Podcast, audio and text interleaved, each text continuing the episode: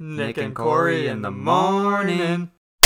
Good morning. Welcome to episode. I didn't even look, and it doesn't fucking matter It doesn't matter because you know why? because we're doing eight movies. We're making up for it. Yeah. We're we're back in a very special way. Here for the holidays. In fact, we can we can say that we have gifted you this wonderful present of a Hanukkah special. Yeah. Our our Hanukkah special, eight days to Hanukkah. Uh, eight movies, six of which are new, and two of which are old. But seasonal. but seasonal. But we're going to keep that. Do you want to do you want to go through the list now actually? Cuz maybe Um if people want to like skip around, I can understand if you want to only hit like certain ones, but yeah. I'll Yeah. even try and put timestamps into the description actually. you Wow. you saucy boy. Yeah, I don't know how to do that, but We'll I got a day out. to figure it out. Yeah. Um so we're starting off with Black Panther Wakanda Forever. Then Avatar The Way of Water. I didn't finish my notes for Avatar. It's I So- did everything else but Avatar and I got Oh. halfway and then like the Colts just made me sad, so I put my They kept talking about Andrew Luck. Yeah, I think Foles threw another pick or something. Yeah. It's tough. Yeah. Uh, then Glass Onion, A Knives Out Mystery. Then Pinocchio, the Netflix one. Um, then The Banshees of Inisherin. Then Violent Night. And then we have our two seasonal uh, throwback movies with The Santa Clause, the first one, and Eight Crazy Nights, which I didn't know existed until yesterday. Yesterday? Yesterday. You didn't know it existed? Yeah, I didn't know what that was. Oh my goodness. I, what a pull then. I knew it, it was something that like it was personally something I had never seen. Um, but it was always something that I was like when I thought of like Hanukkah movies, it was pretty much like the only one that I could think of off the top of my head. Maybe that's like a bad thing, but I don't know. Yeah, I don't know. I I can think of the night before. I'm not even positive that's a Hanukkah movie. I just know Seth Rogen wears Seth the sweater he- with the Star yeah. of David on it. There's that really funny scene of him in the Catholic Church wearing the sweater, and he thinks that they're all going to kill him because he starts looking at Jesus like crucified. Next winter we have to do that. Oh yeah, Next sure. holiday season. for sure. It's a great, great holiday movie. I like. It's not really one that I find myself coming back to, but it is one that I remember at the time seeing and thinking was very funny. Um, I just thought of. I think they talk about. Uh, it's in in either Blue's Clues or Little Bill. They taught me about Hanukkah. It was one of the two. Um. I mean, that's a great way of figuring out what a, a, a national holiday. Yeah, yeah, they taught me all about the, the holidays. And uh, Max and Ruby taught me about Easter. Of course, Yeah. And by taught me about it, I mean there was an Easter episode. right? Um, so we're gonna do, like I said, we're gonna do eight eight movies. I don't know what the fuck I'm gonna do for the thumbnail. You should. Uh, ah, damn. At first, my in my head, I just went like immediately to the Star of David, but I feel like that would be bad. I don't know. Let's not do that one. Actually, we just. How about the clapboard and it just says Happy Hanukkah on it or something? Okay. Yeah. Well, we, we have a day Like to you- figure it out. Yeah, yeah. It was. We'll figure it out later. We'll figure it out later. Um, and I th maybe we'll do another one of these soon as well because I think there are a few other movies from this year that we haven't talked about that I think we both want to. I know there are two that neither of us have seen that I think we both want to see, hmm possibly a third. And I want to try and catch the menu. Uh, and that that comes on streaming in a week though. So like, Yeah, that would be an easy one to do. yeah, yeah, yeah. It's The Whale and um, The Fabelmans and Babylon. I'll have to go to the theater for. Yeah. which that ain't no problem. That ain't no phone problem. Uh, I might go tomorrow to see one of them. But yeah, so we might do another jumbo episode like this. Maybe th those will just be the next four episodes. I don't know, but we're gonna hold. I think we're gonna hold off doing our end of the year stuff until those are done because I think there's a chance they make a top ten list. Specifically, if not top 10, like I feel like they should at least be like talked about. Yeah, yeah, Like exactly. There are some there that are getting such buzz so early on that like it would be unfair to give them like a shot. Yeah, like we knew that The Fabelmans is a favorite to win Best Picture since like Yeah, July, and same thing with The Whale with Brendan Fraser for uh, Best Actor. hmm So I think we should make an effort to cover that. Um, but these these will be shorter than our normal um episodes. Uh, not the whole episode, but like we won't be talking about them as long just because you know we have eight, and I really don't want to be here for four hours. I don't think anyone wants to listen to a four-hour podcast. I also don't think we would be able to do all of that in under four hours. Yeah, no. To dissect a movie and analyze a movie like how we would normally do would be Yeah, impossible. This is gonna definitely just gonna be a bullet point, you know, thoughts and then a rating. yeah, yeah. I mean, shit, if we did an Avatar, just Avatar, we would probably be here for over two hours. Yeah. Um, but with that being said, want to jump into Black Panther: Wakanda Forever. Sure, sure. This Uh, is probably besides uh Eight Crazy Nights, which I watched this morning, this would have been my most recent new movie that I've seen. I I watched Avatar two days ago, and actually I watched Eight Crazy Nights today and The Santa Clause today. But I'd seen The Mm, Santa Clause before. I just like yeah, wanted to watch it. valid. Um, yeah, I actually saw Black Panther. I saw The Banshees of Inisherin the day Black Panther came out, and then I saw Black That's funny. Panther the day after. Didn't you see one of them during you saw Violent Nights during uh Avatar opening? Yeah, You you yeah, seem to just like avoid the blockbuster there and go for the other movie and then just wait till it dies down a little bit and then you go and see the movie. yeah, dude. We were parked so far away for Violent Night because everyone was there to see Avatar. Like my my, it was like Violent Night is like a popcorn movie in my opinion. Not that I Yeah, like, yeah, and like it wasn't worth waiting in line for popcorn, even with our our A-list perk of Yeah, being able to get into the short line. yeah. Um, but I saw I there was still a packed theater for Wakanda Forever. I I guess I technically saw that on release day, but you know they do like movie comes out on a Friday, but they're showing it all day Thursday. Thursday, yeah. Yeah, Thursday's when I saw Banshees. Gotcha. Fridays when I saw you, you got it. Um, No, actually, dude. I don't think I told you this. I didn't like me and my dad bought our tickets, whatever. And then hmm a, a week before we were going, Reese had asked me if I had tickets. I said yes. He asked me when, and I told him he was the row directly behind me, the seat directly behind me. Coincidental? Yeah, like completely coincidental. What? Yeah, yeah. That's Like, funny. yeah, like what are the chances? I like there's only one IMAX theater close to Yeah, us, yeah. but still, Even like that's like shit we would do. Like find the only two occupied seats in the room and then sit behind that. Like the the way that it just worked out like that. Like yeah, we would do that for a comedic effect. He just did that because that's he just was did it. open. That was what was open. Yeah. Yeah, that that's that was just a coincidence. Right. Um, gosh, there was my shoulder. Just go see the chiropractor tomorrow. Just kidding. Um, so Wakanda Forever. Uh, I I I think it might be the best MCU movie of this year, maybe, but it was not my favorite. I can't see like my brain is really hazy because I can't really I can't really remember remember what MCU movies like really popped out this year to me because I remember Multiverse of Madness came out and I remember uh Thor came out That was and it. like if that's all that's all it that's it Yeah, those were yeah. That's okay.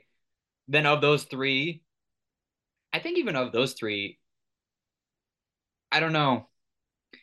My opinion on like Black Panther was it was they did the they were given an impossible task. Absolutely.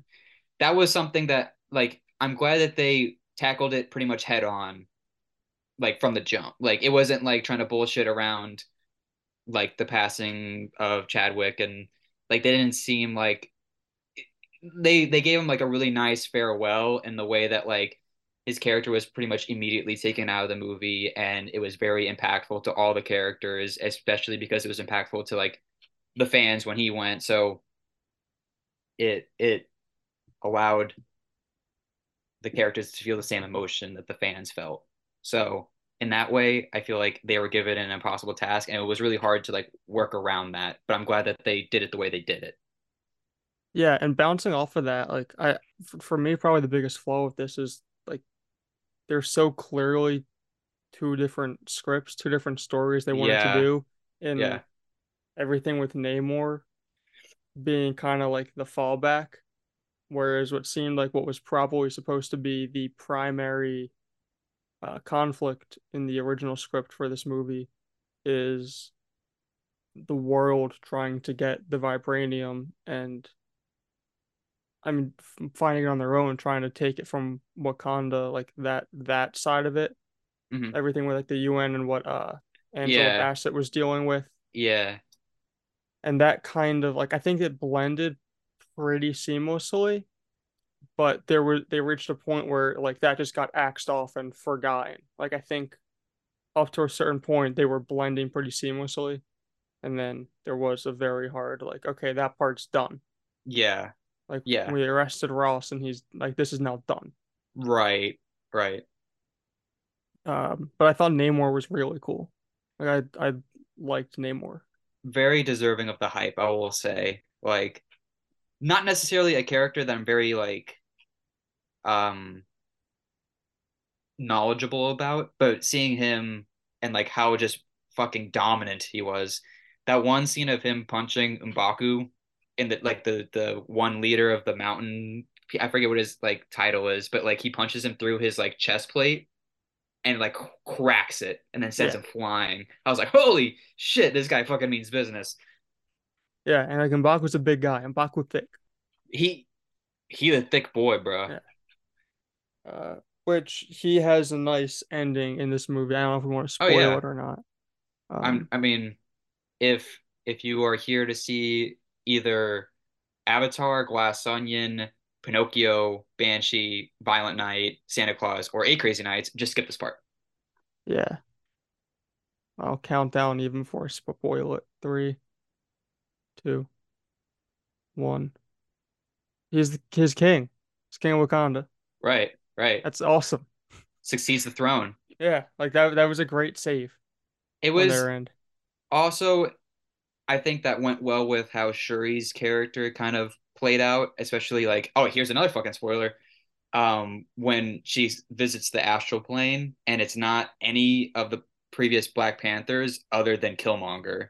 Yeah, And it, it shows her like why she wanted to be Black Panther. And it wasn't because of Chadwick, it wasn't because of like the ones that she has lost, it's because she wanted vengeance. And like having that embodied by her actual like figure being Killmonger was like, okay, she does not, she can't be queen. Like you'll only cause more suffering. Like you need someone who's kind of like level headed here as this position. Maybe she'll figure her shit out like as she gets more time to develop. But as of now, as Black Panther, holy shit, she's a menace. yeah. Which I I I like that. I like that like aggressive. But yeah, no holds back. yeah. I I think that's really cool, really unique. Um, obviously it's no T'Challa, but Yeah, I yeah, think it's a a fine alternative. I don't think she sucks, and I thought there was a chance that she would suck. Um, Riri Williams, that's a thing we should probably acknowledge. yeah. Ironheart. Ironheart. There's a scene in the trailer, and then it's also in the movie Yeah, of her making her suit. And it's her hammering out like the iron heart. Yeah. It's not even part of the suit. No. Yeah. I, I'm Nothing. What was cool about that scene was it was supposed to, like even her Mark One armor was very much so like you know Tony's Mark One, where it was like pretty much an exoskeleton, but it had like jets on it and it could do like rudimentary things. And then like it showed him working away on like an anvil, like punching out like metal. And she was doing the same thing in Wakanda. But then like when they show off the suit, it does not look like it doesn't look good. I'll be honest. Like I hate the design of her suit so much. And maybe that's because like maybe more of the budget could have gone towards like CGIing her suit to look a little bit different, but like the way it was presented was like, all right, we got a Power Ranger just flying around taking out Zoran people. Yeah. Second time we're gonna reference Zora in this podcast. Yeah. For the first time. That's the first Sorry. of two. Yeah. Uh, yeah, yeah, I, yeah. It was not the best. Um, I but I like the character. the character is cool. I thought she was very grounded. I thought that she had a lot of cool dialogue with Shuri and um damn, I forget her name, but the general of the um the like the guard or whatever they're called that goes with Shuri to MIT to get Uh, Riri. Okoye? No. Yeah, yeah, yeah. Yes, Okoye is the one who went there. Yeah. Really funny in this. Like Yes. in the other movie, she has probably like one of my favorite lines when it was like, "Make sure not to freeze," and then he does freeze when he sees um I I forget her name too, but Kia, the I think. the spy, and uh she's like he he froze. Like that was such a good line. And then in this one, she has like talking about her makeup on her forehead, and it's like not this right shade, and like she she gave the crazy eyes a few times. Like Yes. you're coming with us. Which she did that in the first Black Panther, I thought as well, when they go to uh that like that underground casino club thing. I thought Mhm. she she flashed the eyes a little bit. Yeah. She she also has the line in Infinity War where uh Wanda comes down and just fucks everyone up, and she's like, "Why was she up there this whole time?" yeah, I do remember that. Which She- is like a really good point. She has really good comedic timing, and I really Yeah. like. I really liked her character a lot in this too. Um, I think she goes through a pretty cool arc of her being stripped of her like title, and then having like kind of working outside of the generals. I just remembered something I did not like. Yeah, Why are they all getting those suits? I hated the suits when when uh Shuri was showing off the R and D for the suit, and her mother is like, "What are the suits about?" And he's like, "They're new guard suits. They're supposed to be like to make sure that no one gets hurt or anything like that." And he's like, "Well, did Okoye have any like complaints?" And she's like, "She thinks they look ugly." And I was like, "I agree. They suck. They look horrible." They're so stupid. And hey. you know, I, I looked up what like they're actually supposed to look like in the comics, and they look pretty similar. Like the Uh-oh. Midnight Angels suits, like they look comic accurate, but like it was just Doesn't good. Yeah, no, I that's one time where I wish they would have changed it a little bit because I don't think that they look as appealing as maybe they thought. Anytime like the faceplate got split open for a second, I was like, this ain't it. This ain't it. I agree. I had two other things I wanted to point out. Um, one of them, I'm sure you're also this. I wish this had Kendrick. I understand that the soundtrack had to be different because you can't have like absolute fucking bangers playing, but like He can I do don't know. emotional though. he can do emotional and like people were given the Rihanna um single that she made for this movie kind of like shit just because it wasn't like they were comparing it to like all the light All or not light- all the All the It- lights. yeah. They were comparing it to that, and it's like, well, fuck. How do you follow that one up? Is It's that fucking all the lights? Because now I'm. I think I. You had the same thought that I'm having right now. because I was thinking, I don't think it's called All of the Lights. I, I might be tripping, but the one with uh, Kendrick and SZA. All the stars. All the Yeah. stars. He- as soon as Yeah. like I said her name, I was like, wait, yup. Um, it's hard to follow that up. The bad man wrote all of the lights. Yeah. Oh, Um, but anyway. Yeah, I just Yeah. wish he like had that again, but I get why they didn't. yeah. And the Rihanna song is good. It's it's fine. I think it's perfect. It gets this point across. Like it has the same emotion as the movie does, and I think that's good in a single. Yeah. Um, the other thing, Angela Bassett should win an Oscar. She fucking put her whole fucking dick in this movie, bro. Like if we're talking like, oh my God. She is like an actor actor. Like people were saying that uh Christian Bale is the best like actor that they got outside of the MCU to play a character. And it's like, fuck, we've had people like that all the time throughout the MCU. It's just they probably didn't get the same limelight. Fucking Robert Redford is in is in Captain America Right. There and uh Tommy Lee Jones. and I I'm I'm, I'm a huge Bale fan too. So Yeah. it, like we we both are. It's Yeah. just I If- I I goaded him earlier this year. he's a goat. I, I definitely think that he is definitely deserving of that. But at the same time, it's like, well, you kind of you, even Chris Evans, he had a pretty good career before Captain America. It's just Captain America was the thing that like fucking kickstarted it, you know?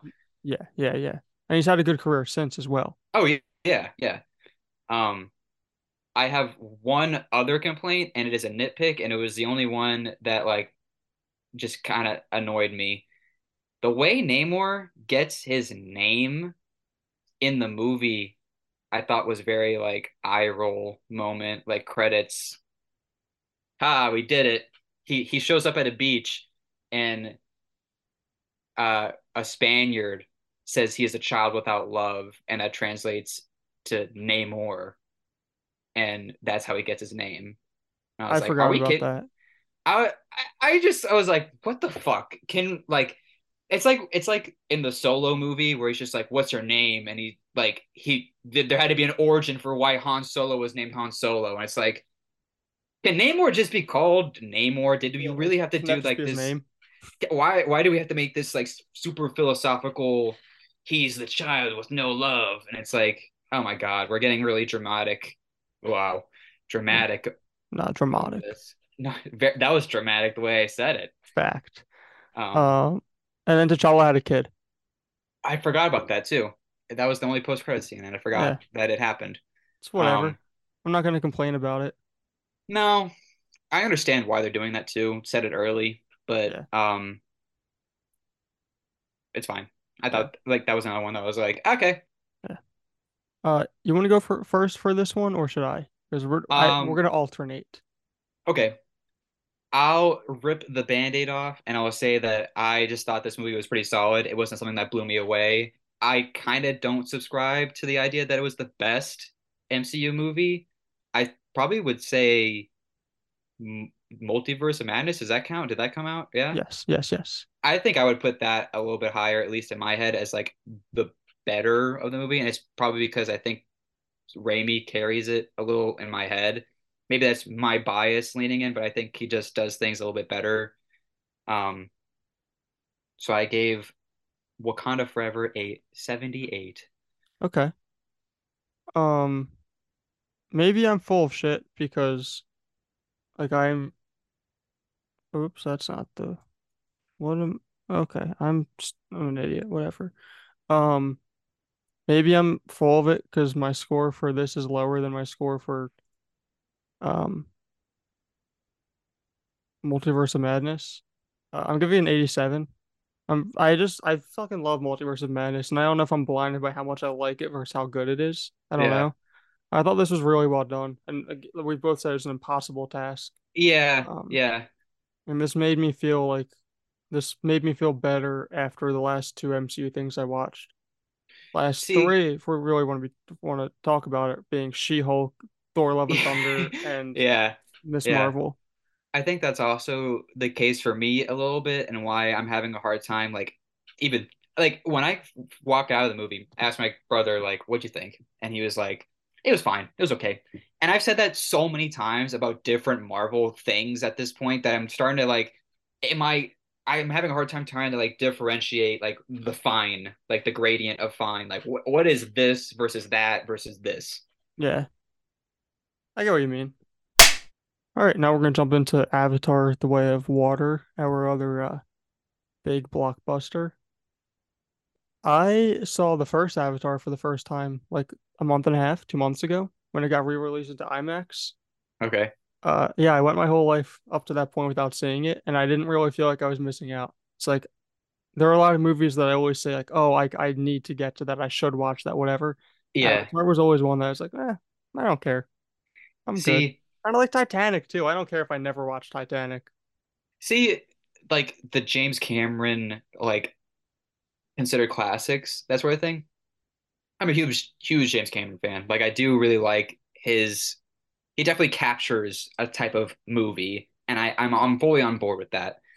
Um, I saw the first Avatar when it was in theaters, and I we had the DVD, and like it'd be one of those DVDs that would just collect dust. And it wasn't because the movie is bad. It's just I wouldn't. I never in my life had the want to sit through this three hour long movie again to watch this. I was a big fucking Avatar hater going into this because I was like, I don't really think the first one's story is that great. It was just more so banking on like, holy fuck, we got we got the graphics, we got the fucking effects that will blow your brains, com- like blow you away. Yeah, Um, the, the movie star of the first one is the movie, not the story, not the yeah, the acting, not the nothing else. It's just look at it and you'll be you'll be satisfied. right. And you know, going into this this the the sequel, I was like, all right, you can't really lure me in with effects anymore. It's not really something that like get gets me jazzed about movies because every fucking movie looks like this now, unless you are like severely on a time crunch. Like you can tell if a movie's rushed if the CGI is bad because like it realistically shouldn't. Um, but I was very surprised Yeah. by Way of Water. Holy shit. I was like I went in a hater and I came out like an Avatar like fuck, I could see like two more of these, I think. Um I really enjoyed how James Cameron pivoted. Like I think the first one's very self-contained and I feel like they kind of did everything they kind of could have with the first one and explored every avenue. But then in this one, you get to see more of the world. You get to see a lot more of character interactions. You get to see a lot more like avenues of where they can go and like things that they can explore. So now I'm like, all right, I could see like another one of these where we're exploring maybe a different tribe or we're doing something else. Like this world, Pandora is fucking humongous. I like I didn't even realize that like it's not just the tree. I didn't realize it was not just this one group of people. It's multiple tribes. The first one, the first two hours of that movie is a fucking exposition dump, Yeah. and yet somehow this one built the world so much better than the first. Oh, hundred thousand percent. And like I was I was afraid I saw the first one, I was like, it's fine, it's whatever. It looks phenomenal, Yeah. but like I don't care. Like it's that's it. I think the story's stupid. If I heard unobtainium unobtainium again, like I yeah. I had one thing, I had one rule with this movie is don't Yeah. use the U word. And they didn't. They didn't. They didn't even didn't. they didn't talk about it once. No, never came up. And like they show the humans coming back Right. and attacking the like their home again. Didn't mention the didn't say the U word, Nope. which I appreciated. Yeah. I was afraid that this was just kind of going to be a carbon copy of the first one, in that okay, you're going to have A new rare. Yeah. forest. They go to this the Zora tribe, Yeah. and you're going to have two hours of them learning the way of the water, just Yeah. like Jake Sully was learning the way of the tree people in the first one for two hours, and then like, Right. oh, big fight at the end. Fucking, how's it going? Keep it moving. I hmm was afraid we are gonna get the exact same thing, and instead they kind of showed you. I won't say they showed you very little because you saw them learning how to ride those things. And uh, Yeah. gosh, I need to look up a few of these names because I don't, I don't. Uh, Kitty. Kiri, Kiri. I thought it was Kitty this whole time, It's but not it's Kitty. Kiri apparently. Oh, K I R I. I'm gonna say Kitty. okay. Uh, because I think we we both thought it was Kitty. they're showing her just like doing her thing underwater, whatever. And it was like more so look how beautiful everything is Oh yeah. and not just like exposition dump. But I feel like I got like I got the the purpose. Or uh the scene three I'm gonna spoil stuff. Three, two, one, go fuck yourself. Uh that was uncalled for, I'm sorry. No, I loved it. Loved it. Um where the middle son goes out is tricked by the the other by the Zoras, the light skins. Um, Yeah. Yeah, yeah. Uh-huh. tricked by the light skins to hmm go out of the reef and they they abandon him. Like that was a big plot moment while also kind of just exposition nonsense. Like it taught you about the giant whales.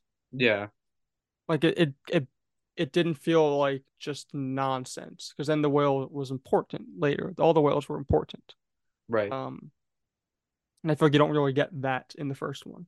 I guess kind of the Banshees, but that's Yeah. I don't know. Something still that the have the Banshee scene in this one too. something that the first one uh uh, granted, it's been a long time, honestly, that I've seen the first Avatar.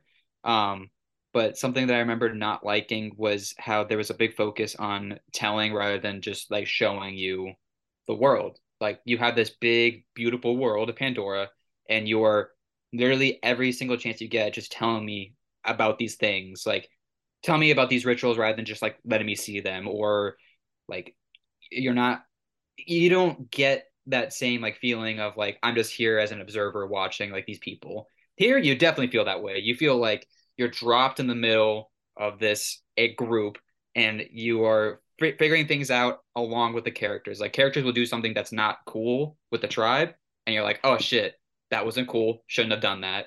We're going to learn from that. Move forward." Like it is very much so as uh, we're learning together kind of thing, and we get to experience everything for the first time with Sully and his like family. for sure. They also cut out the humans, and I think that helped a lot. Oh my god, it was so much better. Like, okay, the only human that they have in the movie is a fucking annoying kid named Spider. Yeah, he's actually the worst part. He's the worst part of the whole movie. Like, I was so blown away that like not only does he feel out of place, like visually he doesn't fit in with like the surroundings because it's impossible to like map CGI characters with a, a non CGI character and make it look like flawless. But at the same time, he just doesn't fit in because I don't understand his like narratively his point. Like he has one scene where he's very useful at the end of the movie, and outside of that, he is just kind of like there. Like he's just annoying kid who is following his like clone dad. Like that's the whole that's his whole arc up until the end of the movie. Yeah, he sucked. But like that's the only complaint I really have. That was yeah. There was the other thing is the clone dad. I think Oh, that's very like that's very Palpatine. Like, oh, it's the same villain. We're just bringing him back from the dead. It's like, can we just? I would have preferred just like a new villain, like figure something out. Like, I I didn't really, agree, yeah, but I like I thought I thought that was dumb initially, and I I I see your point, but I also think that it made this movie work really well. Just like a simple revenge story. That's yeah, it was dumb that he was just brought back because like, oh yeah, we actually like we kept all your memories and and Yeah. shit. But I don't know, I liked as simple as it was, I liked the story and it worked because of that. hmm Um I am pretty sure somebody said yip yip when they were flying on the Banshees in the beginning. I do. What? I think they did too. Okay. Yeah. I like kept having to repeat in my head every like five minutes during the movie. Yep, yep, yep, yep. So that way I wouldn't forget. And then I put it in Uh-huh. my notes app as soon as the movie Yeah. was done. Uh, that was an awesome reference. Um, one nitpicky thing that I didn't like, or I thought was kind of like I couldn't take seriously. It was also something from the first movie that I couldn't take seriously. When they would hiss at each other, like I just I could only think of a human just hissing like a cat at another human. Yeah, And but I'm that just happens. like, no, it doesn't. if I'm getting in a fight with someone, I'm not gonna go like like I couldn't really take it seriously. And there are some like emotionally impactful moments in the movie where they like hiss out of like frustration or like there's a scene where two characters are having like a stare down, the other one will like hiss if they're like, you know, one of the Avatar people. And I was like, okay, I I didn't like when why. Spider would hiss. See, that's a that's the other thing is like Use your words, brother. Spider was so odd because it definitely was a case of, you know, we want this character to be like an avatar, be like someone trying to fit Fit into in. this the society and become this person when he just isn't with they say at the beginning of the movie he's not with people like him. And like it's it's weird. It's very like culturally odd to have this white kid with dreads like dancing around with people who are not like him, but like you're supposed to form this bond. And I get like that's like the message there is like beyond race, beyond culture, like you can still form a bond. But like, oh my God. It was just it was odd. It was like culture shock moment. It's like this is weird what I'm looking at. Yeah, I uh, I agree. He he he he just sucked. Everything about him sucked. It Uh, it made it worse whenever he spoke because he wasn't maybe like he wasn't given the best dialogue or he wasn't the best at executing that dialogue because like a lot of his lines would be like get off of me or like damn it ah bro, bro, bro, bro, bro, bro bro, cuz bro. Cause cousin yeah, cuz like god damn bro like they said bro a lot. chill you got I mean yeah you got they had to chill with that Um, gosh, I had. Oh, j he wasn't afraid to. Um, the stakes were real. I don't really want to spoil that. oh yeah we can leave Um, that as like something for the audience to to come to and like watch for themselves but it was it was I was actually kind of surprised me too. because in the first movie there are like characters of consequence who do die and you're like oh damn yeah like we're gonna use that to push the plot forward um like I, I forgot her name again uh Sully's wife um Uh, Zoe Saldana, Zoe. Saldana her Yeah, character yeah, like whatever her her father dying was like a big like character moment like holy shit like the the leader of this tribe is now dead. Um but here something similar happens but it's on a much like I think more impactful scale. Like Oh, it's for it's like sure. it's like holy shit this character died? Are you serious? Like I was it was one of those things where I was like this is gonna be a fake out. Like he's gonna come back alive. And then he Yeah, didn't. And I was like oh damn. Fuck. Yeah. Uh, one other thing actually, Sigourney Weaver, oh yeah yeah her offspring, yeah the fuck? immaculate birthing Yeah, I don't know. It's weird. Um, but Yeah, I think she's a cool character, so I'm just gonna give it a pass. I loved it. I thought it was really cool. Like when she had her uh her like moment underwater Yeah. and um they like link it to maybe she has some neurological disease, like there's something wrong with her. And but like this whole time, like you're watching her and she has this like weird connection to the environment, regardless of where she is. Like she can just like tune in with her environment. and then it comes into play at the end of the movie and you're like holy shit this is really cool she is literally like she has something that we don't understand fully and it's cool like that's another thing like we can explore that a lot more in a sequel like we can see more of what her abilities are and like where this connection comes from and like why she is the way she is. Get some more like truth to the story. Yeah, for sure. I uh you want to jump into numbers? Yeah, yeah, I'm fucking pumped. I'm all in on Avatar. I can't yeah, believe it. I'm so yeah. excited for the third one. Oh yeah. Uh yeah, I'm they got me. I don't know how it happened. They got me. I honestly think this is the second best movie of the year Wow. behind Everything Everywhere All at Once. Holy shit. Yeah, I like really really Okay. like I we fucks with that. yeah, we talked about everything we did. One thing I don't think we really mentioned enough is like you said, it like CGI got to the point where it's like, how do you have bad CGI? What more can you do? This is what you can do. It's Like it, fucking like awesome. I don't know how you can create underwater and make it look this good. It like you know when you go to Best Buy and they have all the TVs on display and it's just the highest quality picture on the planet. Yes. Yes. This this was running laps around that.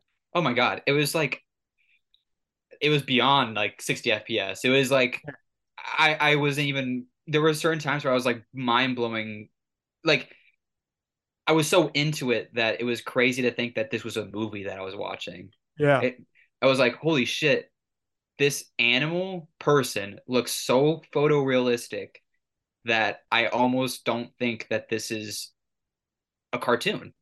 Yeah. It was insane. Uh, I'm giving it a 95. That is a score I really respect. That's a score I really respect. It's not I you know, maybe when we get to uh, our end of the year picks and we decide to change some scores, this will be one of the scores that change because I definitely think if I rewatch it, I'll get more out of it. Because I think I went in as a hater, came out a fan. So maybe if I watch it again, I'll like reinforce the things that I liked about it and not be so negative going into it. But as of now, my gut reaction, the number I put on my notepad when I came out of the theater was an 84. Okay. Is it was something that I was like, this was awesome. I would watch this again 100%. But maybe I need to watch it like one more time just to see how I feel and let my feelings marinate a little bit more. And maybe I, my score will go higher at the end of the year.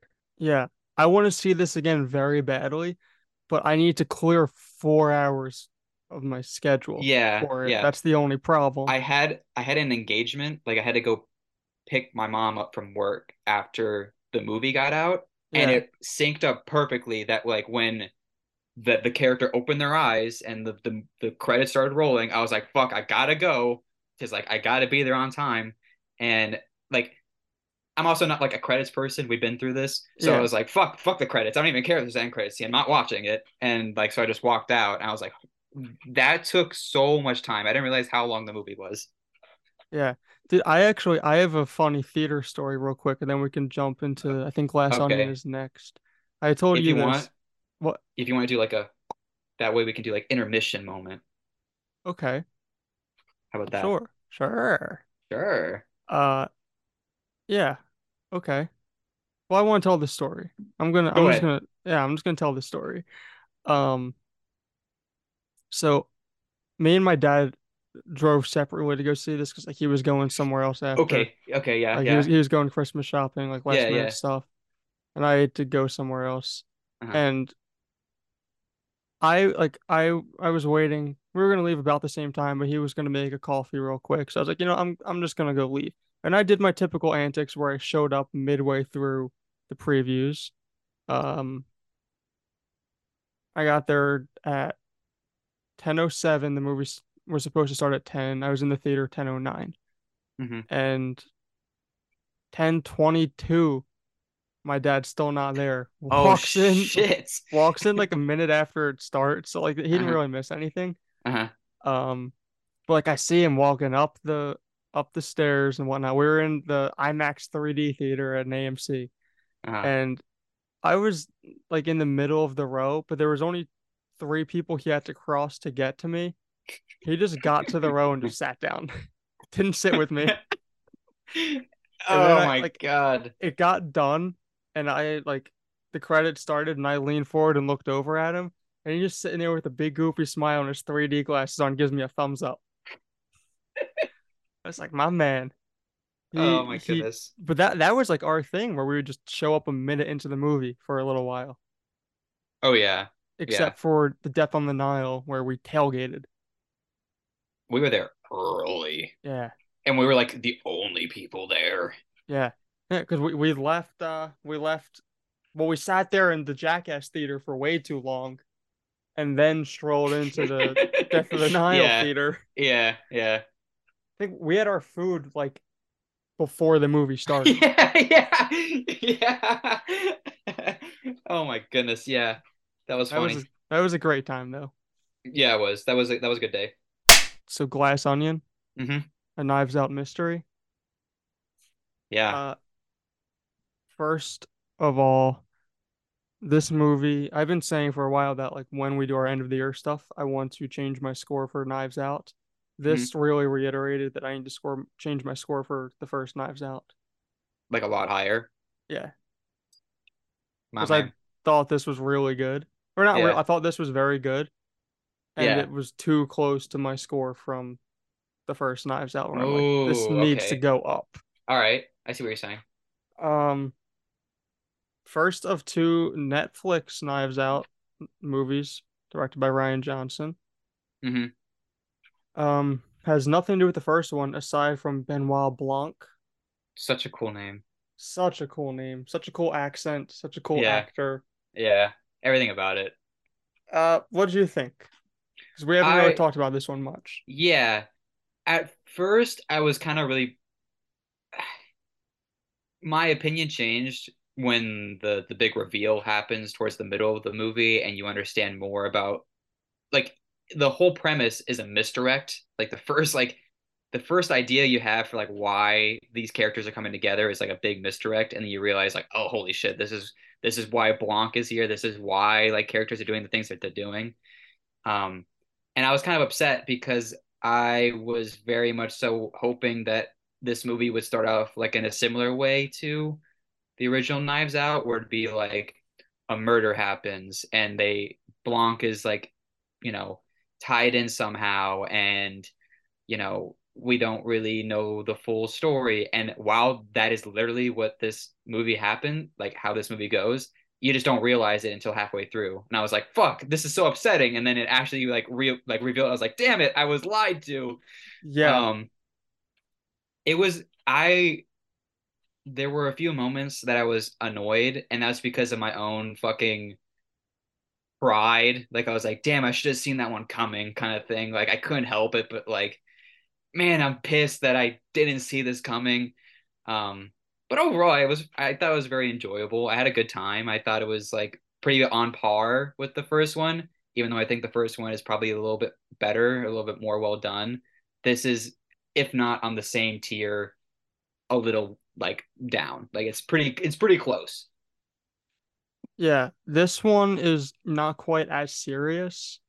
Yeah. This one played for laughs a bit more. I mean, there's a scene of of Daniel Craig sitting in a bathtub playing Among Us with Kareem Abdul-Jabbar.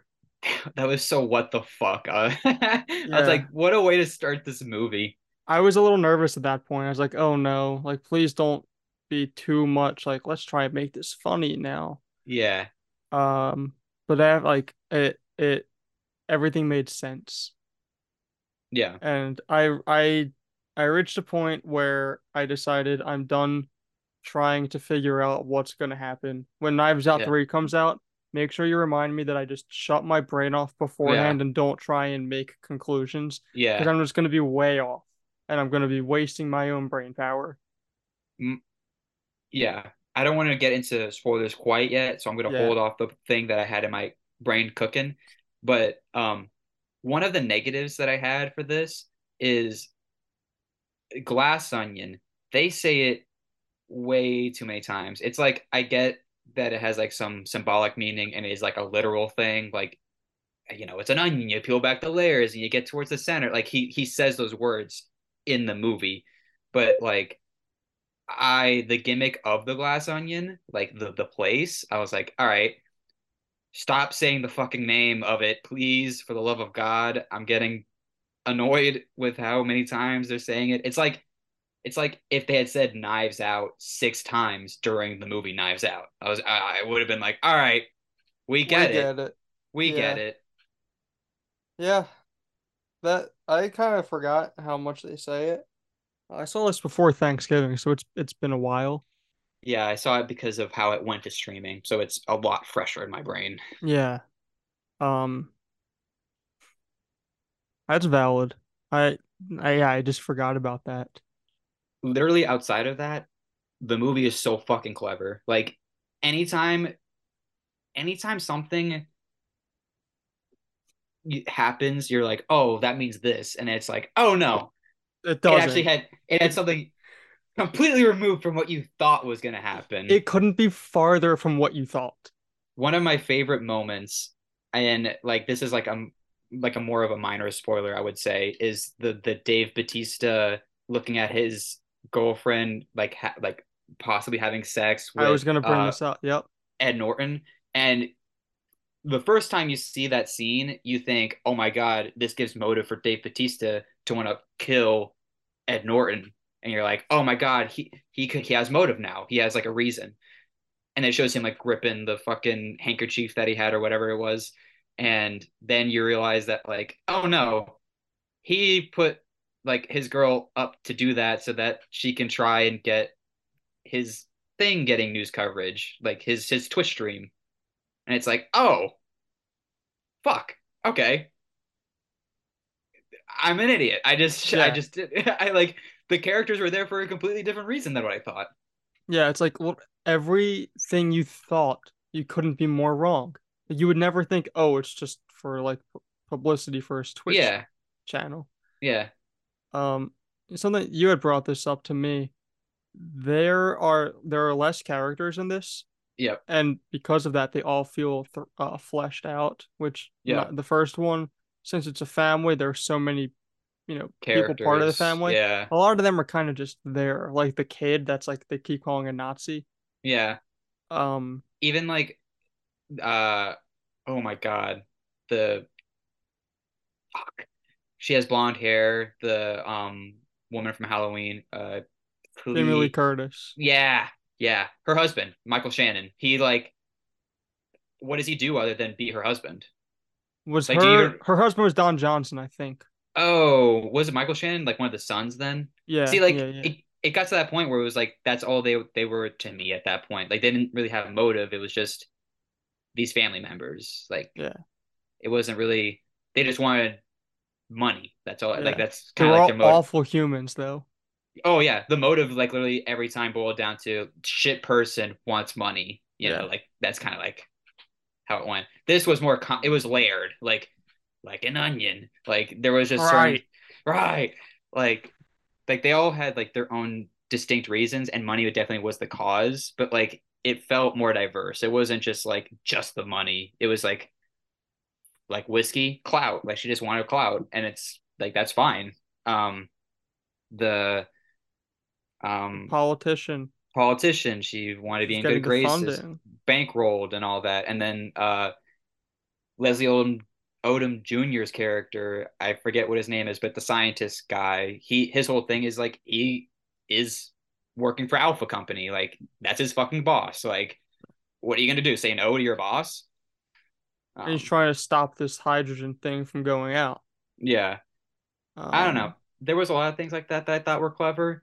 Another thing that I I really liked was the when the lights go out moment, and he's like, I love that Ed Norton was describing like why the lights were about to go out, but he didn't say it. He's just like, "Oh my god, at ten o'clock, I wanted to do this really dramatic thing, and I wanted to say something, and I wanted it for a dramatic pause." And then like, like Blanc looks at him, he's like, "What did you do?" And he, and then like right when he says that, the fucking lights go out, and he's like, "A dramatic thing was said, and then the lights went out. It did exactly what he said was going to happen. Like yeah, that's insane to me." he there's an he um when Blanc and Ed Norton are talking earlier in the movie, one on one, one of them says something about like putting people here that would implanting the idea that like, oh, you're putting people here that would want to kill you. Yeah, And that kind of gives him the idea of or I think at least gives him the idea of, oh, I can try and plant this on somebody else, oh yeah, thousand percent. They all have then motive. why he kill. Well, I guess I don't want to spoil stuff. but what Dave Batista shows him on the phone Yeah. also helps change the plan and whatnot. But I, I, it's like he's telling you, Yeah. Yeah. which It's crazy. is the same fucking thing they do in the first one. Oh yeah. We were too yeah. dumb to pick it up. See, like I, I was gonna say this earlier, but what Rian Johnson did in the first one that was really cool is he took a very Clue-esque, you know, murder mystery that's very generic, very like ah, you know, rich, rich snooty family wanting inheritance. Like it, it could be it couldn't be more generic, but he completely flips what you imagine, like in in your heart as uh, like someone who grew up with like these this this idea of a murder mystery. It's always like oh, it's the person you least expect. That's always what you think about. It's like, oh, the butler did it. Like you in your mind, you think that's what the case is. And Rian Johnson, that motherfucker, every time he does the person that you most expect, and he makes you think that it, they didn't do it, and then they did do it, and you're like, fuck me, how did he get away with it? And guess what, bud? He's gonna Yeah. do it again. I mean, he's gonna fucking bamboozle me. I know it. I know and I'm it. going to know that going into it, and I'm Yeah. going to think that it's the most obvious person, and it's somehow going It's to not. still be someone else. Oh my god. Even like the the scene of Blanc exposing the fucking a whole murder mystery that was supposed to take the weekend in a second. I was like, That was very funny. that was fucking awesome. I was like, of course he would, because like he's a fucking know-it-all. Like he just, but also you had the cover of like there's an actual mystery going on here, so I want to get this shit out of the way. And and the moment you're like, oh, he's just being a little shit, and then afterwards you're like, oh no, like there's a fucking real mystery going on here, and he doesn't want to spend any time doing this other bullshit. Um, but yeah, I kind of going with that. My only gripe was something that we talked about a little bit was like how the movie was kind of like structured where I didn't like how a big turning point in the movie happens about a character who may or may not be dead and you're left like going into a big backstory about this character who may or may not be dead but you don't really understand like the importance of it until it's all laid out in front of you. I thought it was I thought it was a big like interruption to the action that was literally just happening, so we can have a flashback moment. That's true. That did take up a big chunk of the time. It could have been spaced out in, in a different way. Um, my kind of main issue with it was the ending just got like a little ridiculous. I the the the art appreciator in me was like, fuck, I can't believe what I'm watching right now. Yeah, I I was like, I get that you want to ruin this fucking guy, but like oh my god, that's a one in a one. Like that is yeah. that is literally Cannot put a value on it. you can't. And I was like, holy shit. Like I guess she got what she wanted, but at the same time, I was like, that was not worth it. I don't think. I agree. It was just ridiculous. It was so over the top. Oh yeah. I, I thought it was kind of funny the way that she was just like smashing glass at first and like just Yeah, tearing shit up. But then as Yeah. soon as like the painting got involved, I was like, all right, no, no, no, no, no, no, no, no, no, no, no. And you knew, like, again, Rian Johnson, he loves to put these little fucking Occam's razor shooting gun moment where it's like, oh, it was revealed earlier in the movie, so it's gonna have some relevance later on. So like the whole garden gnome being pushed down, revealing the plexiglass that would get lifted up and it'd be like the failsafe would be broken. It's like, oh, that had to come into play later, and then it does, and you're like, you cheeky fucker. no scene goes to waste in his movies, See, like that's the other thing that I except for really Star liked, Wars. and that's unfortunate, um, because that's the thing that people know him for. Yeah, Um, not Looper. yeah, he did Looper. Yes, I believe so. Fact check What? this. My brother is a big Looper guy, and if you know anything about my good. brother, it's like he doesn't like movies. Uh, Uh, yeah, good. directed and directed by Rian Johnson. That's a good sci-fi movie too. Huh. Paul Um, Dano's in it.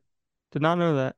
Oh, I forgot he's in that. Yeah, but uh, oh my God. Speaking of Joseph Gordon-Levitt, you want did you do any research about the cameos in He's this in this movie? movie, but I don't know where. He is been the trying to.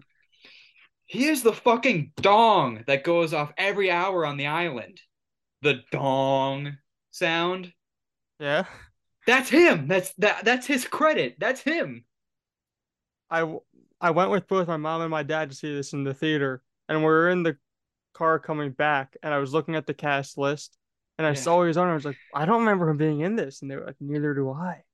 We've I've been trying to like I didn't I didn't look it up. I could have because the internet exists, but I've I- just been trying to figure it out in my brain. He was the see when I, I I didn't I was doing a section on my notes about the cameos and I wanted to make sure I had like the ones I wanted to think like Kareem was the one that I could think of off the top of my head. Um Hugh Grant being his like partner, like LeBlanc uh, Blanc's partner at his like home where Helen goes to visit him. Um Ethan Hawke as Ethan Ed Hawke. Norton's ass- Ethan Hawke. We love Ethan Hawke being his assistant and is doing the throat spray on everybody. Yeah, that was that was pretty fucking good. yeah. Um, uh, and then Serena Williams being the the fuck herself in the the tennis room, and it's like, oh, like that's a lot of cameos. And then I saw Joseph Gordon-Levitt. I was like, he was not in this movie, and it's just voice. He apparently he was in the first one too as something, Uh, but I I did again. It's one of those things where it's like he was just a voice. Like it's what the fuck. For the cameos in my notes, I had typed out Kareem Abdul-Jabbar from Full House, Ethan right, Hawke from the year 2022, and. Serena Williams from being on the other side of the court when Naomi Osaka won her first U.S. Open. Oh no. Um, because that's when Serena had her big meltdown. Yeah, yeah. Oh my God. Um, so that was that's that's Glass Onion. But after I was doing the cameo note, all caps underneath it is the fucking dong is JGL. Jeez, that was a good segue though, right there. I'm glad. I Looper to JGL. I mean JGL. That was just my mind working like that. Um I think I'm trying to think if there was anything else.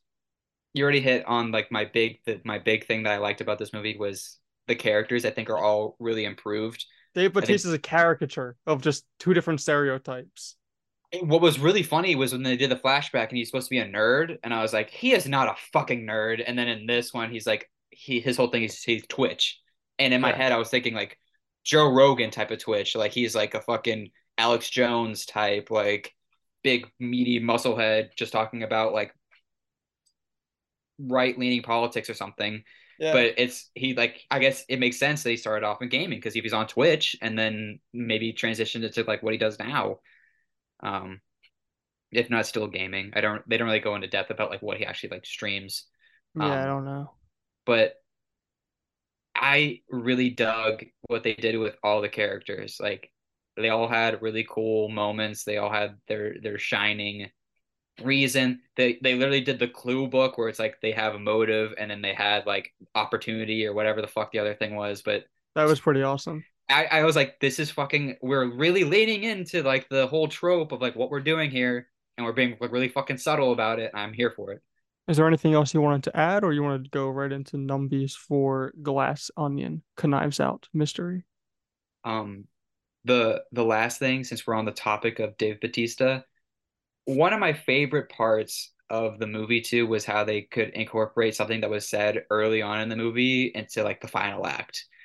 And the one that this is a spoiler, like if if you see this, I mean, maybe you know, maybe Rian Johnson will confuse you as he has confused us if you haven't seen the movie already.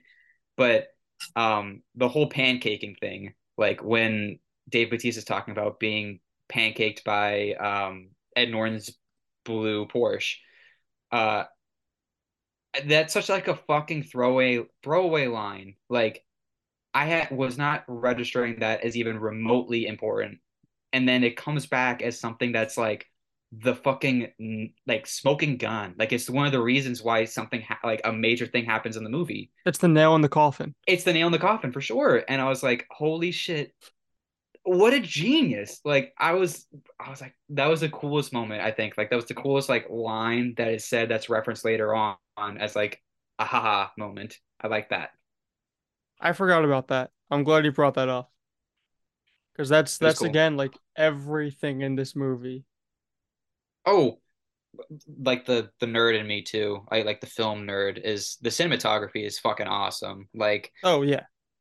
a lot of the shots are very well done, well executed. Everything is very like like centered nice. We don't have like the issue of like what shot reverse shot over and over again. Even like the shot of um the mysterious character with the gun, like when they're pulling their hand out of the shadow. Like that's like a fucking really cool shot.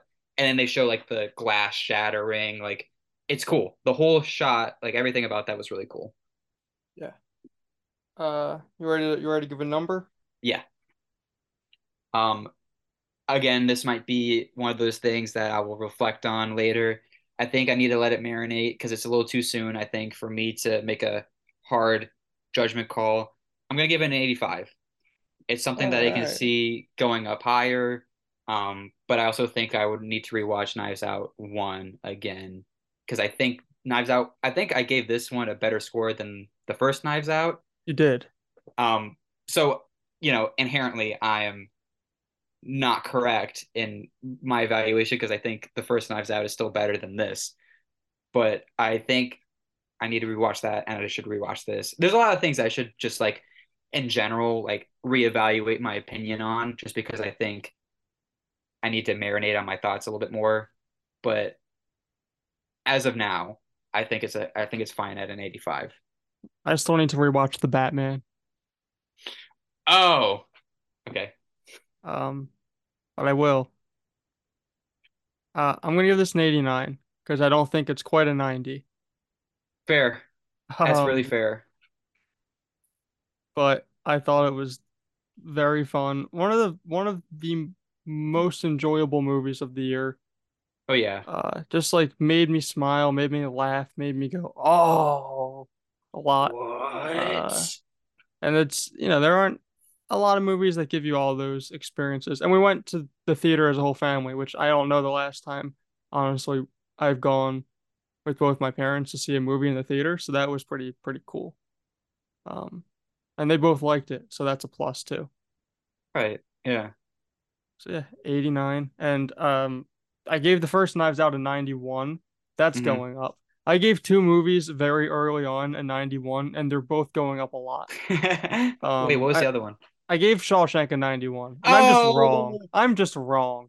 hi. Yeah, yeah, yeah, yeah, yeah. I I mean, was eh, I it's just fine. I was just driving back from work a few days ago and I just thought about him crawling through the the sewer and I was like, "Man, that rocks. That movie rocks." that's the thing is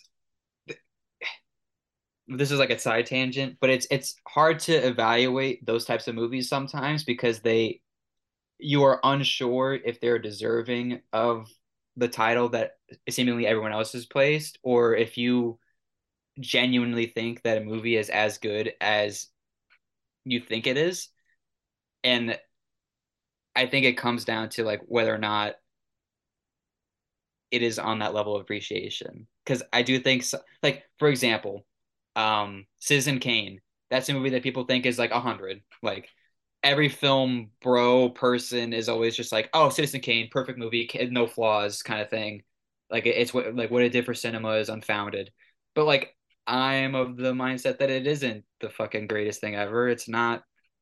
It's it, it is one of those things that like you can have a differing opinion on, and like what one person finds is like, or the majority of people what they find is impressive or like a hundred is not always a hundred. Yeah.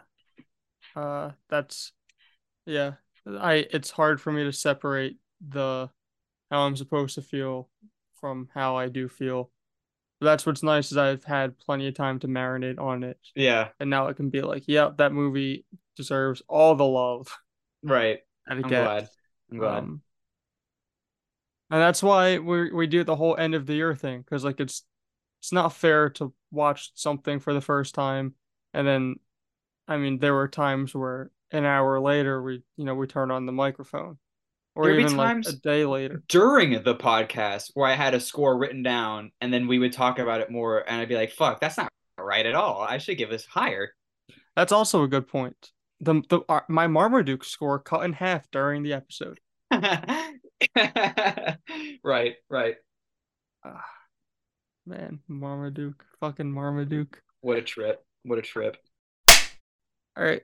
Um Pinocchio. Pinocchio. Pinocchio. Uh specifically Netflix's Guillermo del Toro Pinocchio. Um just going in there are going to be very very very few complaints from me with this movie. I am a huge Del Toro fan. I have loved all of his projects for the most part. There there wasn't one I think that I've seen where I was like, all right, I wouldn't watch I wouldn't rewatch this kind of thing. Like I can pretty much appreciate anything, any form of media that he's ever putting out. Um I fucking love the art style. Claymation is fucking cool. I, there's just something about it that I like a lot, and I'm glad that we have like Guillermo as like the directive mind here. It was really cool. It was like perfect. I, I, I, it was almost exactly what I want from a movie like this. I I penciled in a score for this movie and only this movie for what I think you're gonna give it. Okay. Um, it's it is definitely a high number. I'll put it. I'm I'm very like yes on board with this one. Well, it has a high number. Okay, I'm glad. I'm so glad.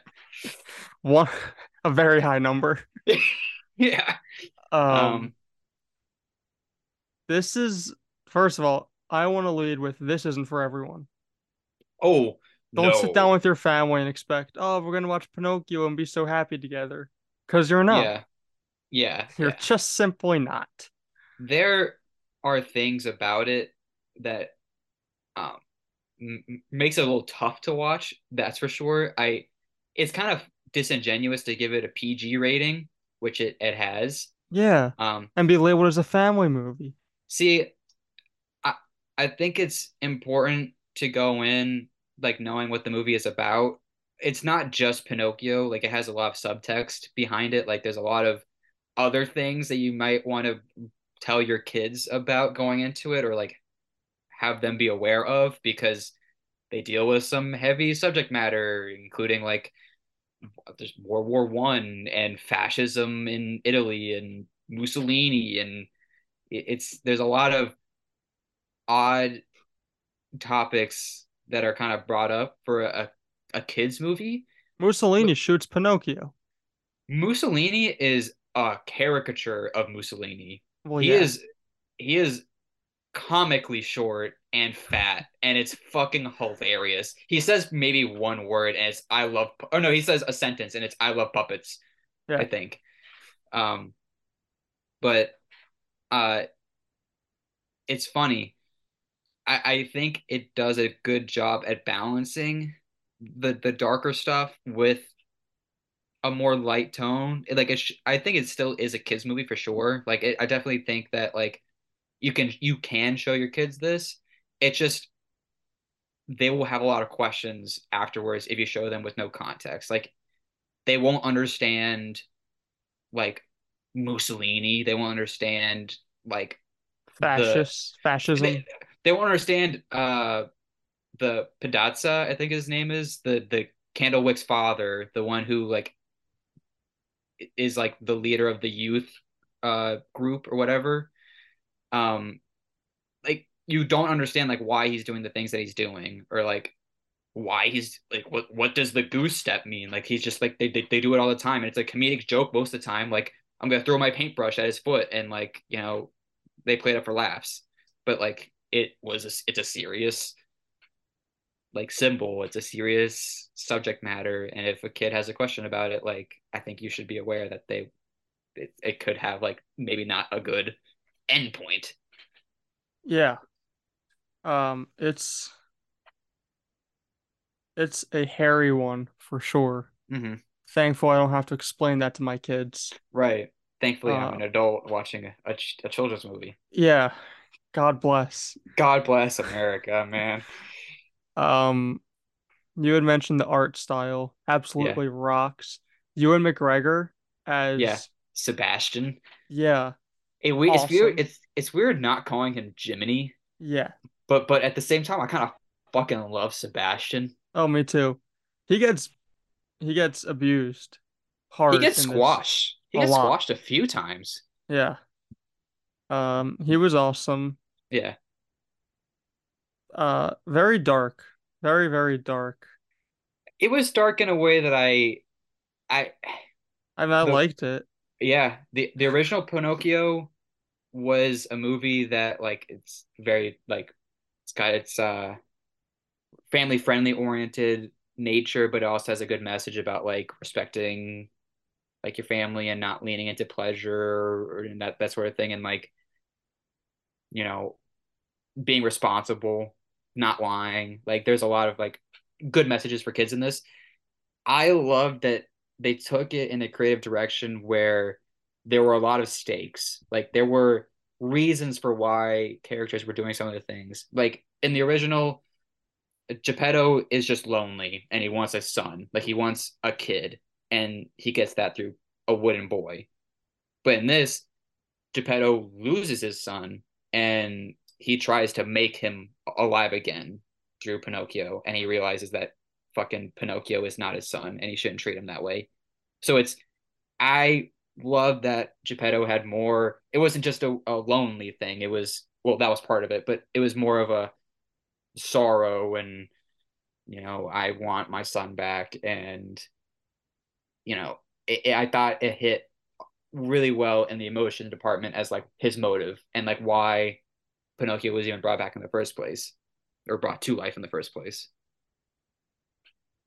This is what, hold on, I'm trying to find what people on Letterboxd are giving Pinocchio. Mm-hmm. Um, because I'm curious if like people liked this or not. Uh, da da da da da da. You gave it. Oh, I see where you gave it. Oh shit. I mean, I don't even think that's even No, that's not. I don't even think that's right. I'm gonna be honest. I kind of did that like right after, but I think I, I have a higher number. And like out of stars, like it's it's very It's not accurate. Yeah. It has a 4.1 out of 5 on Letterboxd. Yeah, yeah. I was curious if people were like, this is too much. This is what like when it hits public domain, Yeah. um, this is what it should be. Like this is how you put your own creative twist on something that's told the same way over and over again and still doing that. hmm Like I'm not saying you have to like put, you know, Mussolini in it. right. Uh You uh don't need fascism in it and yeah. death. What is is there uh there's no German Disney movie, is there? Uh, I German feel like they would, would want to avoid that. Yeah, but like um Brave, Scotland, Frozen's Norway, Sleeping Beauty, and Cinderella are both Germany. That's news to me. Um you're yeah, you're not gonna throw Hitler in the middle of Cinderella. No, but like they might. Oh, the only thing that I can think of that's even like remotely similar is in the original Lion King. Um, when Scar is doing his Be Be Prepared song, the hyenas are doing the goose step, like they're doing like a march, Oh yeah, that's right. that's kind of like symbolic of like fascism, um, and and just Nazism in general. Um, Like and the stormtroopers are too. like there's a lot of things that are like symbolic of other things, but they kind of have grown beyond that. Like on a first like that's what the intention was when it was being made. But I don't really think like when people think of stormtroopers, they think of just Star Wars. Like they don't think of oh Nazis. Yeah, At least at least I don't think anymore. I don't think it's that deep anymore. probably not. Most people don't don't go there with it. Yeah, Where I'm I'm a we're I'm a unicorn. we're safe. Yeah. Um, I don't really think I have anything else. I was shocked. I didn't think this was gonna be that good, but Um, I is like had probably a top 10 animated movie. I had two things um in mind. Uh, Del Toro with his like his style and a lot of his movies. He loves his eyes, and that's also something I said beforehand. Like the the Spirit having the eyes on her wings, and then the Death Spirit having eyes on the horns on her head. Um, he has that in a fucking shit ton of movies. Like Hellboy had like a focus on eyes and like especially like spirits or like things of power having like a lot of eyes.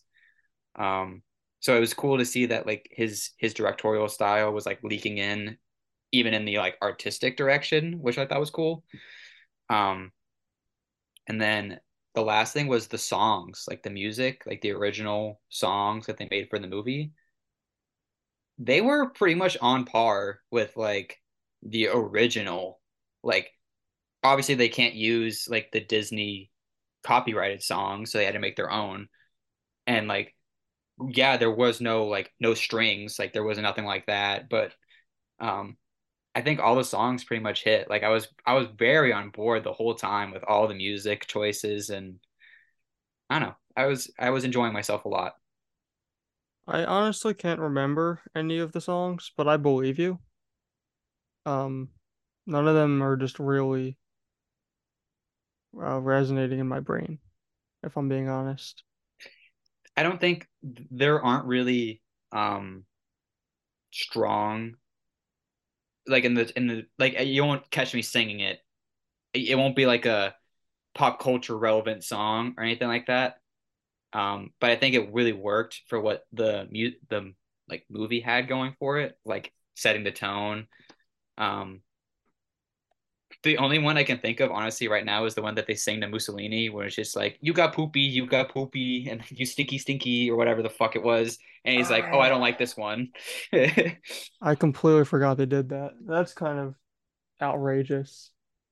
Yeah, but Um, I'm I'm ready for Numby time. If you are ready for Numby time, sure, real quick. So I I was digging around on Guillermo because I didn't really know anything he did. I just hmm learned that he did Hellboy. He yeah, wrote the upcoming Haunted Mansion movie. wrote. Yeah, Oh, yeah, wow, yeah, good good for him. yeah, with a stacked cast. Oh yeah, Jamie Lee Curtis, Danny DeVito, Jared Leto, Owen oh Wilson, Winona Ryder, Lakeith Stanfield, Tiffany Haddish. yeah. I was I was sitting on the couch watching Glass Onion. My brother comes up to me, very confident, and he goes, you know Jared Leto has a band, and I was like, Oh, you, oh. you, oh, you fucking asshole. And oh, he's just, he's like, I didn't know he was in 30 Seconds to Mars. And I was like, how the fuck did you not know that? He's the he fucking, Mars. he's the lead singer. And he like, he showed me his phone, and on Spotify, it had an updated picture of 30 Seconds to Mars, and it's Jared Leto and another guy. And he's like, when when were you going to tell me this? I'm like, it's fucking public knowledge that he had 30 seconds to Mars before he was ever like big. I'm I'm I'm mind blown that you didn't know this. It is just the two of them. Yeah. Wow. I he was so confident too. He's like, "Did you know Jared Leto had a band?" And I was like, "You fucking dickhead." And yes, of course I did. I'm not convinced he wasn't messing with you. He was very confident. It was I was like, "Yes, 30 seconds to Mars." And then he's like, "Oh." Like, is that common knowledge? A little I bit. a little bit um You know, but Justin Timberlake was in a boy band. no. Uh, I'm yeah. I I'm gonna give this a 90 92. Um, Okay. I I let you kind of take the reins here because I know this was this. A, a gush, a gush fest for me. Yeah, yeah, I know you really liked it. Uh, I liked it a lot. This is like I said, I think it's potentially a top 10 animated movie for me. hmm Uh, took a lot of risks and I liked it, and I hope other things that become public domain, you see very creative directors like this, um, you know, do do their own version of it. I Good forgot. job, Guillermo. This does get my vote for Pinocchio of the year. Pinocchio. This is this is 100% my Pinocchio of the year. We need to But get the um soundbite of just the Pinocchio. Pinocchio. Yeah, for sure. Just JGL again as Jimmy Cricket saying Pinocchio. Um of one thing I forgot to bring up, that like voice acting is also very good. Fucking Christoph Waltz as Count Volp or whatever his name is, like the bat, like kind of main bad guy of the movie. Uh, really well done. I was, I, I thought he brought a lot of pizzazz to like that circus character. Um, uh, Hellboy is actually the Peralta guy. I forget what his name is at the moment. Um, Uh, I don't know. San, he has white hair. Ron Perlman. Ron Perl. Yeah. yeah. Um, he is awesome. I love Ron Perlman. He has a very like scary, intimidating voice. You okay? I just saw who voices Mussolini. Uh, Tom Kenny, the Yeah, voice of SpongeBob. SpongeBob. Yep. Yeah. yeah. Uh, Finn Wolfhard is uh, Candlewick. So he was the kid from Stranger Things and also It. Oh. It means Um, nothing to me. Yeah, he's I love him. I think he's also a very good uh, voice actor. Um, as for my rating, I'll I'll do it really quick. Um, I have a hard time giving out hundreds, and this is I don't think this is a hundred quite yet. I'll just rip the band-aid off, even though like it, I really want to say it is. It's one of those things that I want to give it like Shawshank. The reason that's a hundred, and the reason why like Pulp Fiction and like all those movies are hundreds is because they stand the test of time.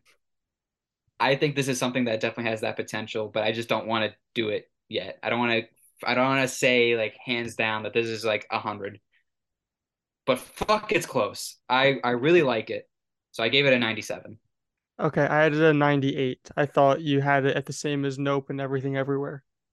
See, actually, you know, yeah, give it a ninety-eight. One, one more. It had, Okay. might as well. Might as well. You know what? You're right. You're right. It it should be on that same level. It's because those are you also. said the same thing about both of them. See, yeah, you know what? That's fair. I was forgetting what I had said previously about like other movies like Pinocchio, where it's like a movie that I think has that potential to be a hundred, but needs to stand the test of time. So I think Nope and uh, Everything Everywhere are also in the same boat. So, you ready for for Banshees? Mhm. Okay. Ready to go in on Banshees of Inisherin.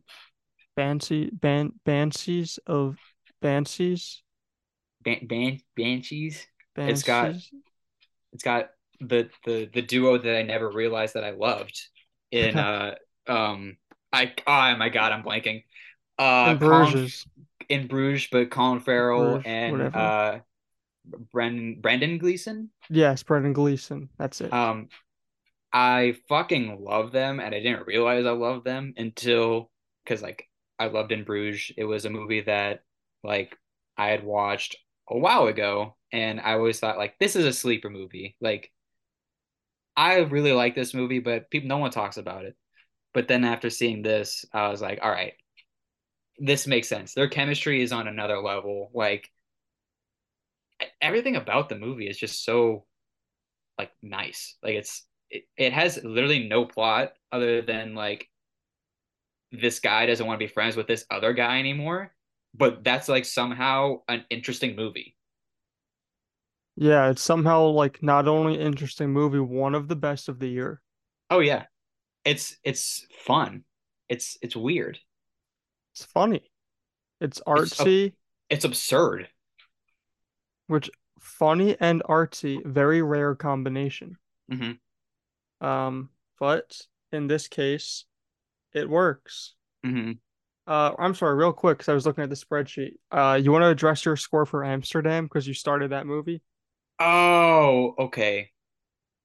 We'll do it after Banshees. I'll Okay. just because I want to give Banshees its time, and now Yeah. that can be like a little buffer between uh, Banshee and uh, Violent Nights. Okay. Um, but one of my like something that I loved about this movie, Banshee, is that uh the whole setting is somehow another joke. Like it's awesome. Like the fact that the time and the place, like where it's like it's not only like beautiful where they're at, but they all have this like very funny dialect and, and they're like farmers or like poets. Like they, there's no like no cars. There's no like internet. There's no like bullshit. It's all just like characters interacting with one another or like I'm taking my cows for a stroll. Like it's funny. I, I I think it's really like that is almost another joke on of itself where it's like the first time Colin Farrell says fuck, he says what the feck, and I'm just like, all right, that's just fucking hilarious the way he said that. Yeah, that is that is good. I really like this the setting. It's very very scenic, very hmm visually appealing. I I'm assuming they filmed this on site, I would also assume that's on site. and this is just the the, the beauty of Ireland. Oh yeah, it's it's awesome. Um, my favorite character of the year came from this movie, and it's not Brendan Gleeson or no Colin Colin Farrell. Farrell. It's uh Dominic, Yeah, who is the town uh idiot. I don't even know what to call him. I don't know, He's a kid. Yeah, Um, the the he's like son banned from the pub. Son of the policeman, the one policeman that they have in this small town. the Um, abusive policeman. yeah, it's he is so fucking funny. Like anything he says is hilarious. Yeah, every single time he was on screen, I was like, this guy rules. He's so weird though. Like he's so weird, but it's in that way that you're like, I fucking love you, you fucking weird bastard. Yeah, I like I like I like the weird people. Yeah, Um, he just had some very outrageous, outrageous things, and he has an yeah, unfortunate fate in the end. yeah. But um, he was he was my favorite part of the movie. It's my favorite part of 2022. Um, I was watching this movie with my mom. My mom actually really doesn't like this movie. Like Oh, that's and it's a shame, but I also she also didn't really like everything everywhere. So I just don't think that um she necessarily like likes the super in-depth like type of artsy. artsy like you kind of are led to a certain conclusion by the end of it, but it's not like, you know, it's not a typical plot. You know, it's not like point A to point B. It's kind of like all over the place and then you have the end. Um, but I really liked the the first joke that had me cackling was when they go to Dominic's house and his dad is fucking butt ass naked wearing the fucking police chief hat and he's got the the bottle of whatever the liquor and Dominic walks in and gets it and you just see this fucking big fat guy just balls out tiny shrimp dick and I'm just like like I couldn't help myself. My mom's like, "What the fuck am I watching? I don't understand." And I'm just like, "This is so funny. I don't understand how you don't think this is funny." And like the the Dominic actually says like, "You saw." He, they he's talking about the like the relationship he has with his dad, and he's like, "I see my dad naked all the time." He's like, "You see my dad naked?" And he's like, "I hope I never see it again." Yes. I I think I would have liked this movie more from the jump if I had a more active theater. I saw, yeah, I said I saw this so the Thursday of Black Panther, and yeah, it was like a pretty full theater for a uh huh. small movie that wasn't really marketed and I don't know, didn't really make a lot of money, artsy, whatever. It was pretty full. There were probably like 20 people in there, which is I'd say pretty decent. Um, it was one of the smaller theaters. I should add hmm that. I was the only one that laughed, like to the point where I would laugh at something and the people in my row were turning and looking at me. Oh, fuck off! Like Yeah, it's funny. I yeah.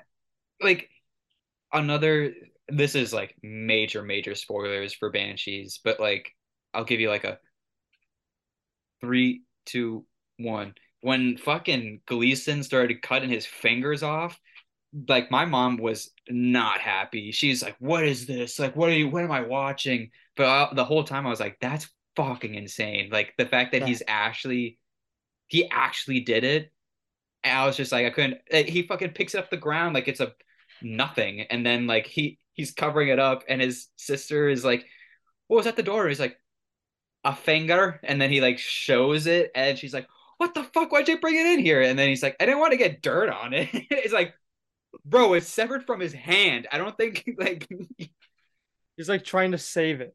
I know. It's like the, I think if you try to reattach that, he would just die instantly. Yeah, it would not go well. No, I don't know. I Uh, I thought that was very funny. it's one of the funniest things in the movie, Yeah, and I was the only one that laughed in this theater. that's see, like that's very unfortunate to me. Yeah. Um, which speaking of, I don't know the name of the actress that played his sister, Colin Yeah, Farrell's sister, but she was phenomenal as well. I think Every performance in this, I thought, like fully gave it. Yeah, there wasn't a single character that I thought was like meh, phoning it in. There was no like Yeah. phoning it in characters, I don't think.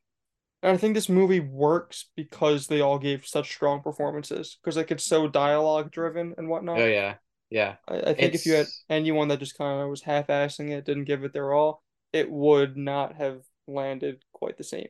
I think that's the chemistry coming in. Like I think everyone was just so on board with the project and like we're like, like I think they kind of went in with the idea that it wasn't going to be like a great box office success Right. and it was more of a, a passion project and I you can see it. I think you can see it. Oh, for sure. Yeah.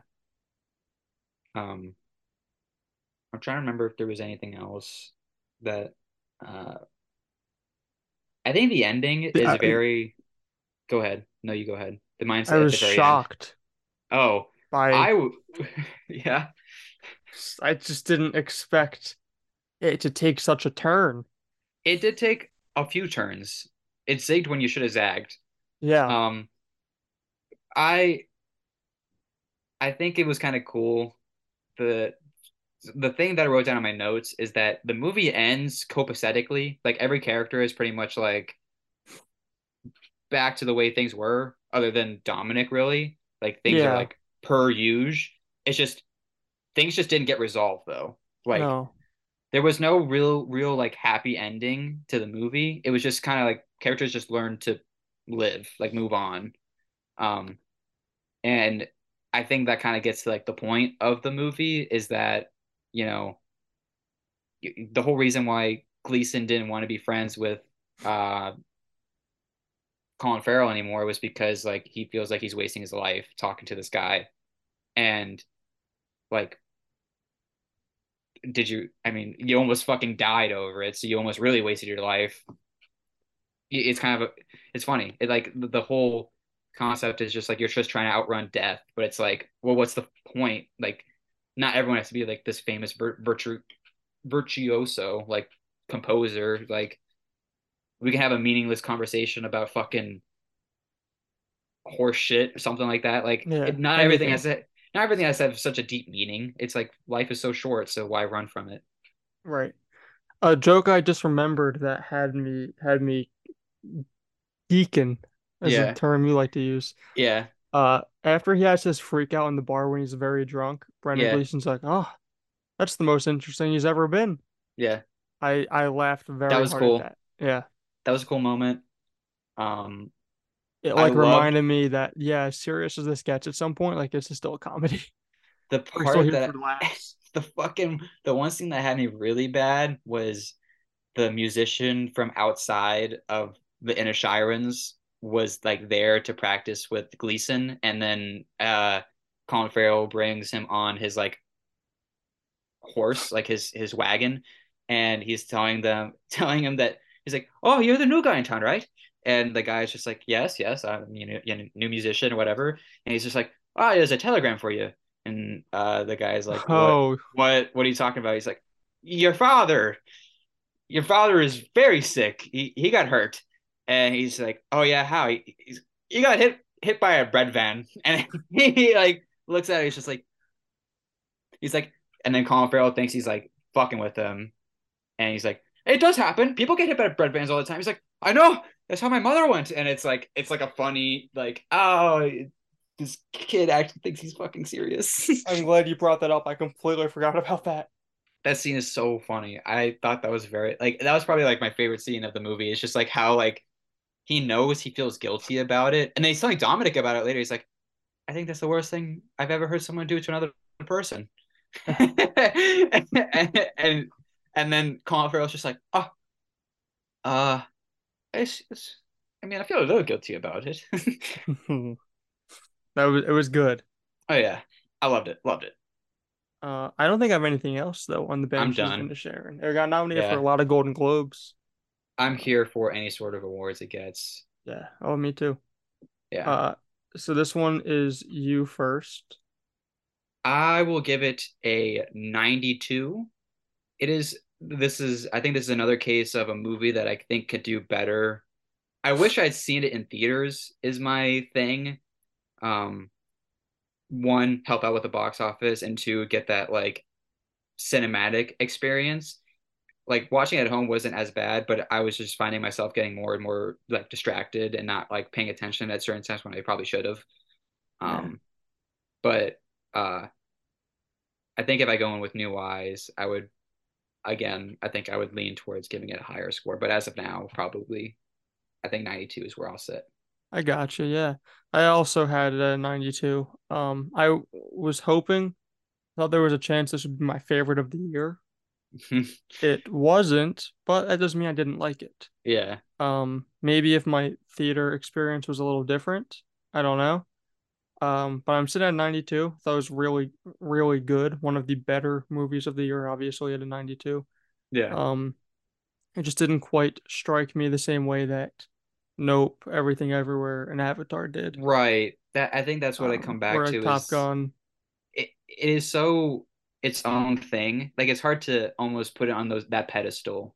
Yeah. It's, it, it is one of those like I don't mean to be like that guy where it's like a movie has to be on the pedestal, but um it definitely feels super self-contained, but not in the way that it is better or worse. It's just like something that's so radically different that it's hard to even put it up like towards these other things.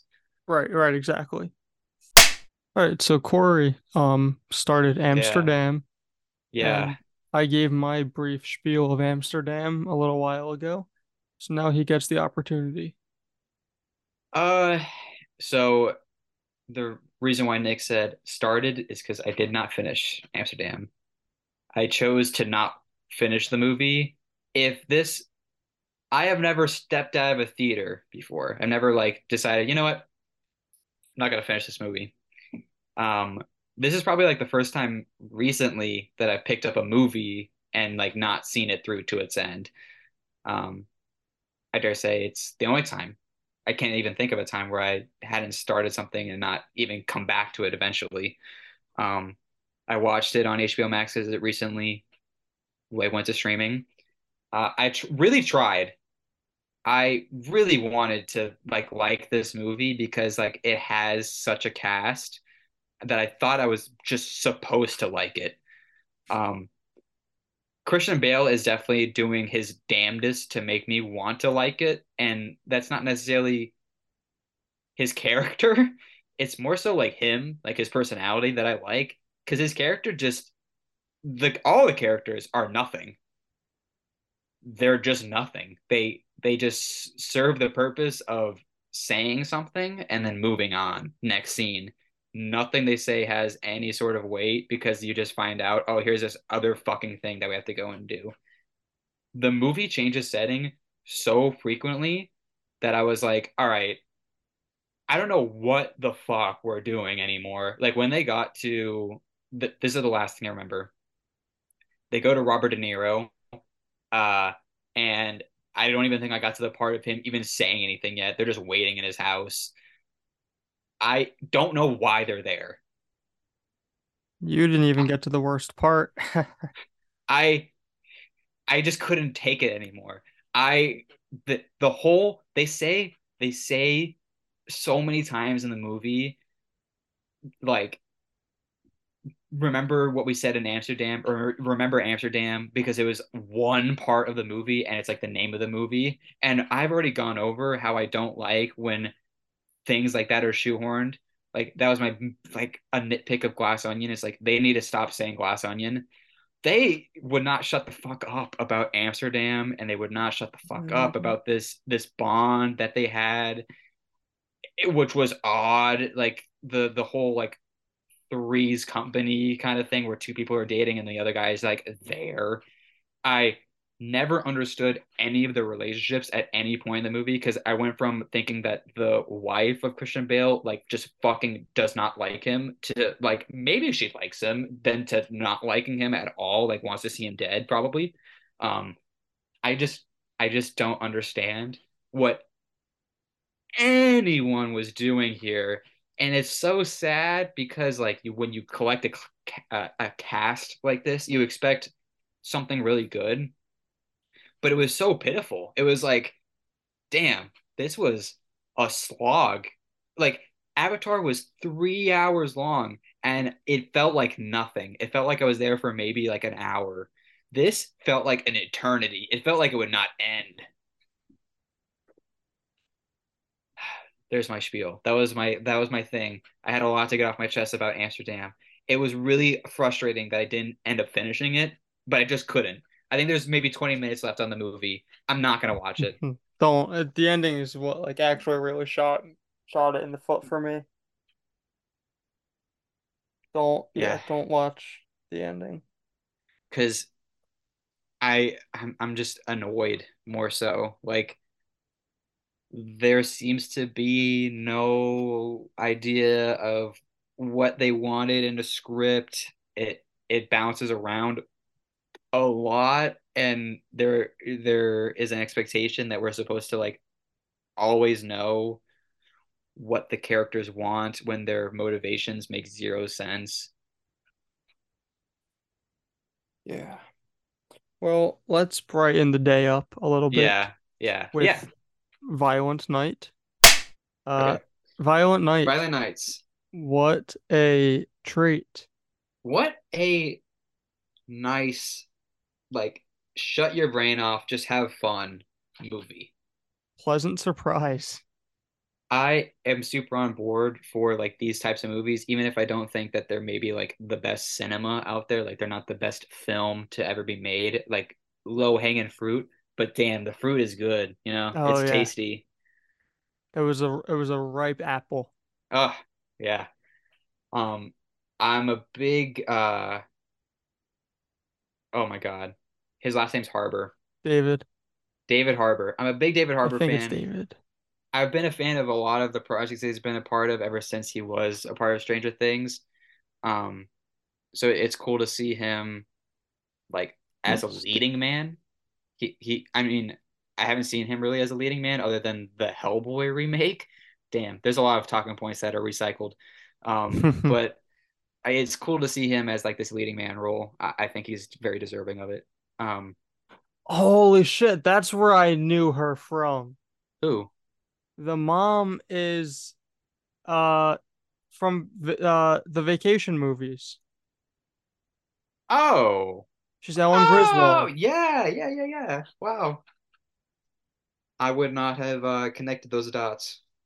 I was just looking at the cast list. I was like, wait, wait, wait that's her and she's in that thing. Let me click on that thing to confirm before I say yeah. something dumb. Wow. It's the it's the same reason why I like um just even if they don't hold the same caliber to the old slasher movies, anytime a new one comes out, I'm always just like, yeah, let's see what this one has in store. And it's really cool. It's like gory, violent, fun, where it's like I I'll watch some dude get his fucking melon smashed by a sledgehammer. Like that sounds awesome it just it's like whatever. It's it you know it means nothing. Like it's it's not like horrible violence. It's like goofy, stupid violence. It's like, yeah, I want to see a guy get shot six feet backwards by a sledgehammer. That sounds awesome. My uh something I had talked about with Studio Six Six Six yeah. was that all the kills were creative. They were yeah. very oh. unique. Oh. Yeah. And this was pretty much the same. Like you have the first two, well, the first one like they fall out of the, yeah. the house and gets yeah. speared. Yeah. And like the second one, they have like the long fight, and uh, gets that's the star in the eye, right? Oh, spoiler uh-huh. alert! Sorry. Then yeah. there's a big lull, and then he goes on his his murdering spree, and every single like he kills people in so many different unique ways. Oh yeah, crushing them, the one that like I he and the other thing is like he kept using like holiday related items like ice skates, a That, wood yep. chipper, uh, the, like Christmas lights, uh, anything you could A candy possibly, cane. a candy cane, just a shank. Like he literally used a candy cane as a shank, how you think you do as a kid, like making it really sharp at a point. Um, snowmobiles, chimneys, like literally anything you can think of, he was using as like a weapon, and it was pretty. Oh, I I forgot mean, about the chimney one. the chimney one, okay, like this is a hella spoiler, hella spoiler for Violent Night. The big climactic fucking fight ends with a dude literally getting like jammed up a chimney and it is just brutal. Like to see his body like contort going in and then you just see like a fucking torso jump out and it's like oh my god. Um but it was so cathartic it was like holy shit that was fucking brutal and even David Harbour's just like oh oh oh and he like lets it fall down shit He had a few casual ho ho ho's. I mean Like it it it it it yeah was so smooth. right yep it just it it was just nice. I don't know. Um, I thought the Santa the Santa powers were really fun. Like I thought it was funny how he couldn't get the fucking nose thing to work at first because he didn't he was not merry. Like that's the whole thing is like he just couldn't get himself to do it. And then the fucking reindeer flying away and the the the fucking bag that just was a portal into somewhere else. I thought was fun. was so much fun.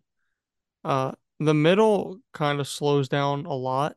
I think Yeah, that's like my biggest complaint is the pacing. yeah, Like you have this like 35, 40 minute lull where like kind of nothing happens.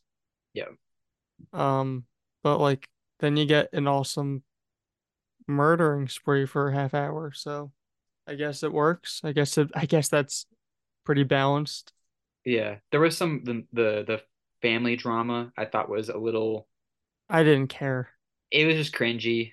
Yeah. Like the kid was a little much for me at certain points, and so we're like the family dynamic where you have this really fucking obnoxious sister and she's dating an actor and their son is a little shit and it's like all right i've seen this a billion times already. I just want to go back to santa beating the fuck out of somebody.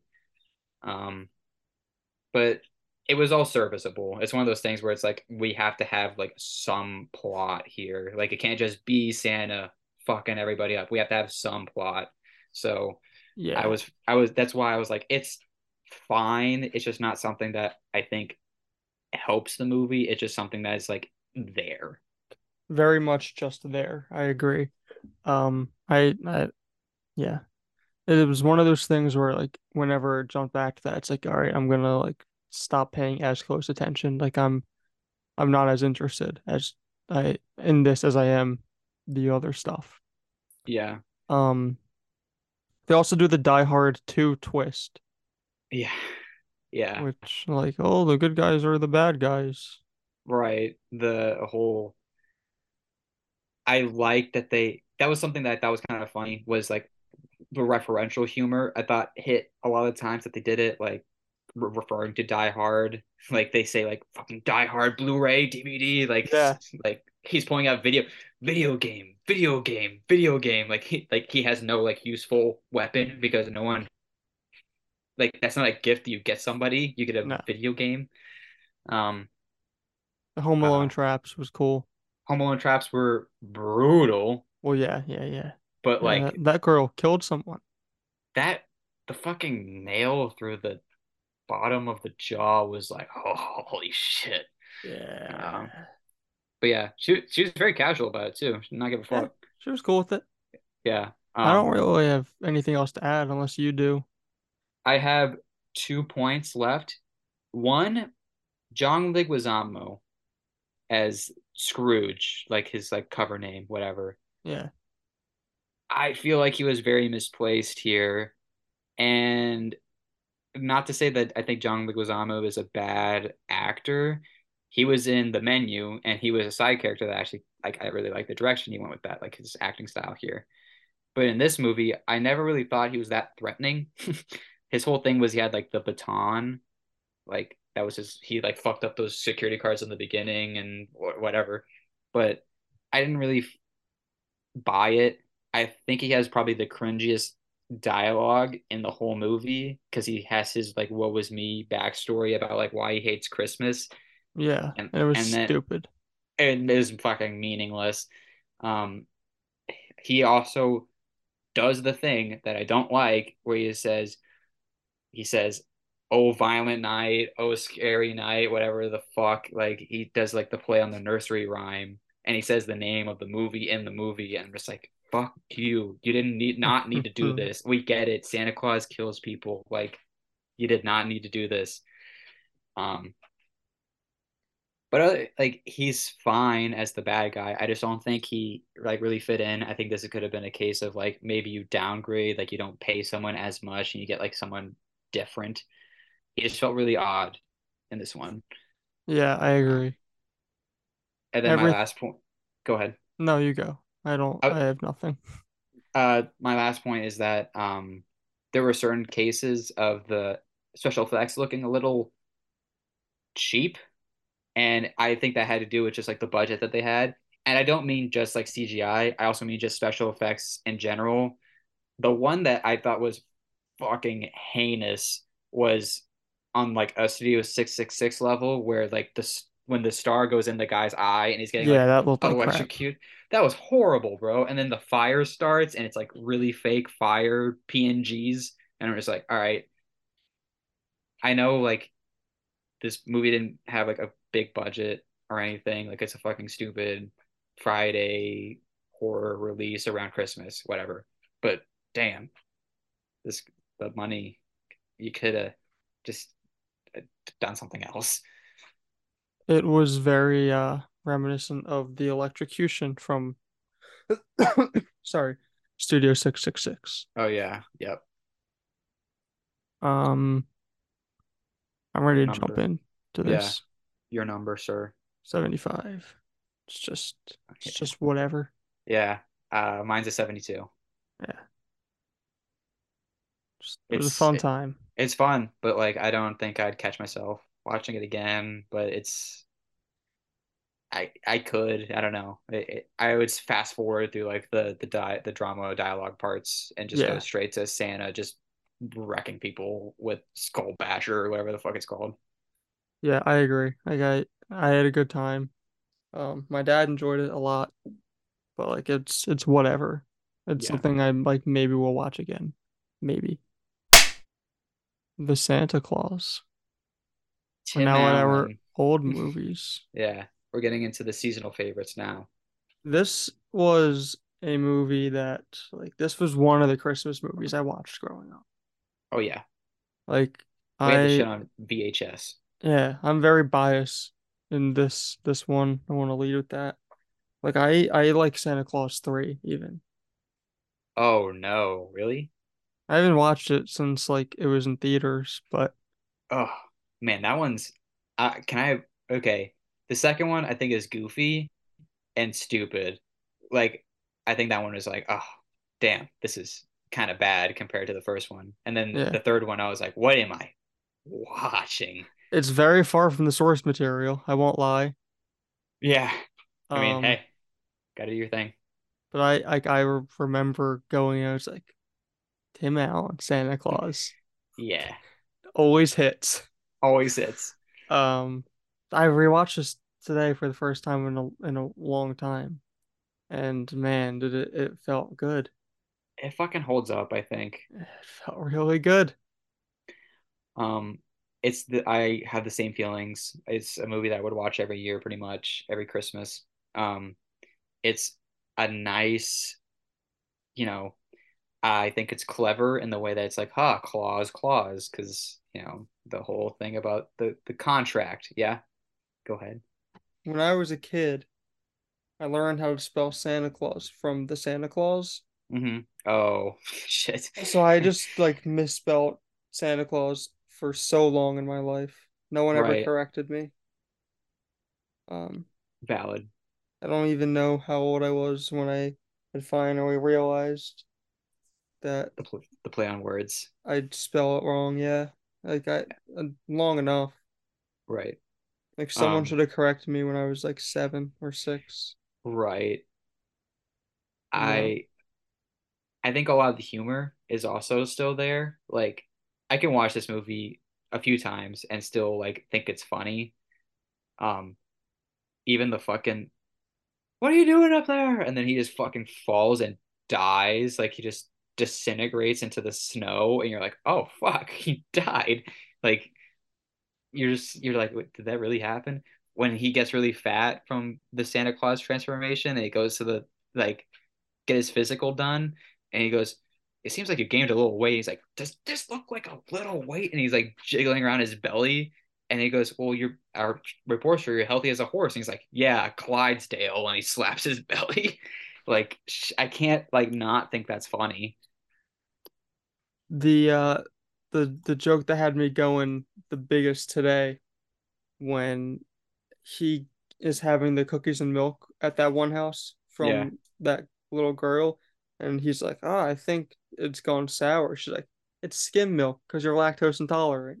he's like, "Hmm, yeah." I I was laughing very hard at that.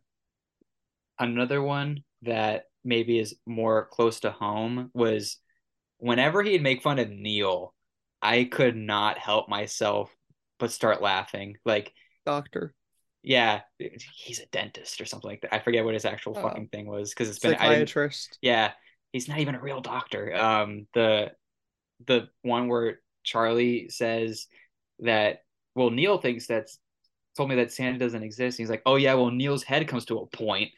That always killed me growing up. I thought mm-hmm. that was such a funny joke. And then like he wears the fucking outrageous sweater, and he's just like, oh, did you pick that one out for yourself, Neil? and like really giving him a hard time about the fucking sweater. I don't know. I couldn't help but find the jabs at the stepdad being very funny. I liked when Bernard was like, "That's a nice sweater. We make Yeah. that?" you like that? I love Bernard. I think he's a, a pretty good side character. I love the the dot like the the, the the the humor he brings. I think he's a very like straight to the point type of character, but yeah, he brings a lot of comedy with that.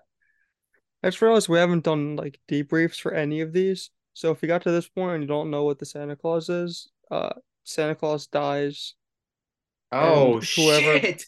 puts Oh god. Yeah, we've been at it. I mean, shit. That was my bad. That's my department. no, that's that's on me. Um, and whoever, you know, puts on his clothes becomes the new Santa Claus until they die. And uh, Yeah. Santa Yeah. falls off of Tim Allen's roof.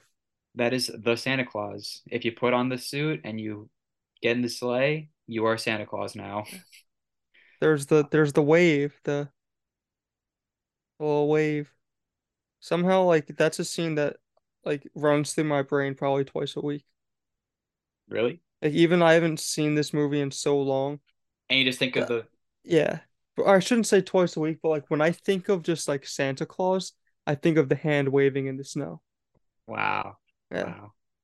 not like the Damn. mall, Yeah. not anything else. I think of hand in the snow. Yeah. Gotcha. Um, is there anything else really to say on the Santa Clause? No, I, I would just say that um, it's a very uh nostalgic movie and you know, it'll I put maybe more of a tough score, and that's just because I don't think it's like a fantastic movie. But I, that's not to say that it's not like one of my favorites. It's definitely something that like I love watching. Yeah, it's one of my favorite Christmas movies, and I'm very biased towards it. Hmm I'm gonna try to not be too biased. I have to try and try and keep my love out of it. Yeah. Uh, I think this one is yeah, this one's you. I thought that a 78 was pretty deserving. Um, I think there are things that hold it back in terms of like when it's created. So like some of the effects, especially the reindeer, are just fucking bad. Yeah. And that's that's Oh, just it it looked like shit. it's horrible. I mean, I I don't know how else to like put it, but um I think it has a it's it's got its moments. It's got its nice moments.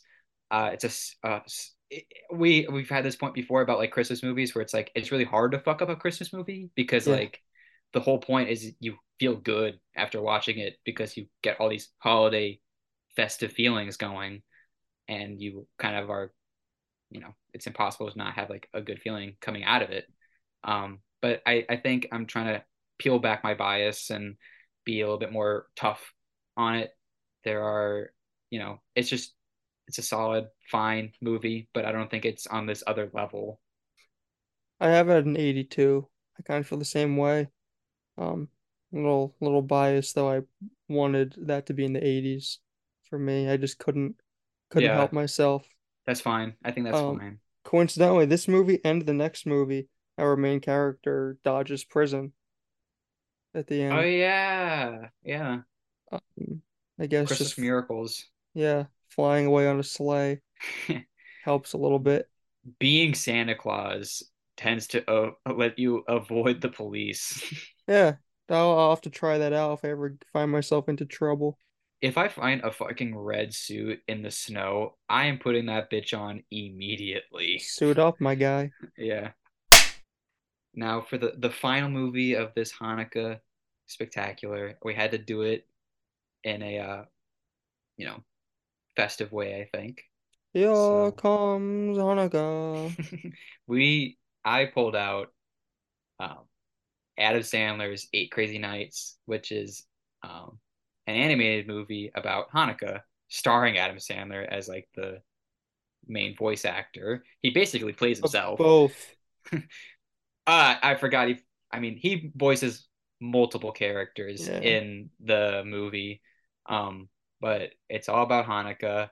Um, he plays. I don't even fuck his Stone. I think his last name was. I don't even remember what his first Name name was. Stone.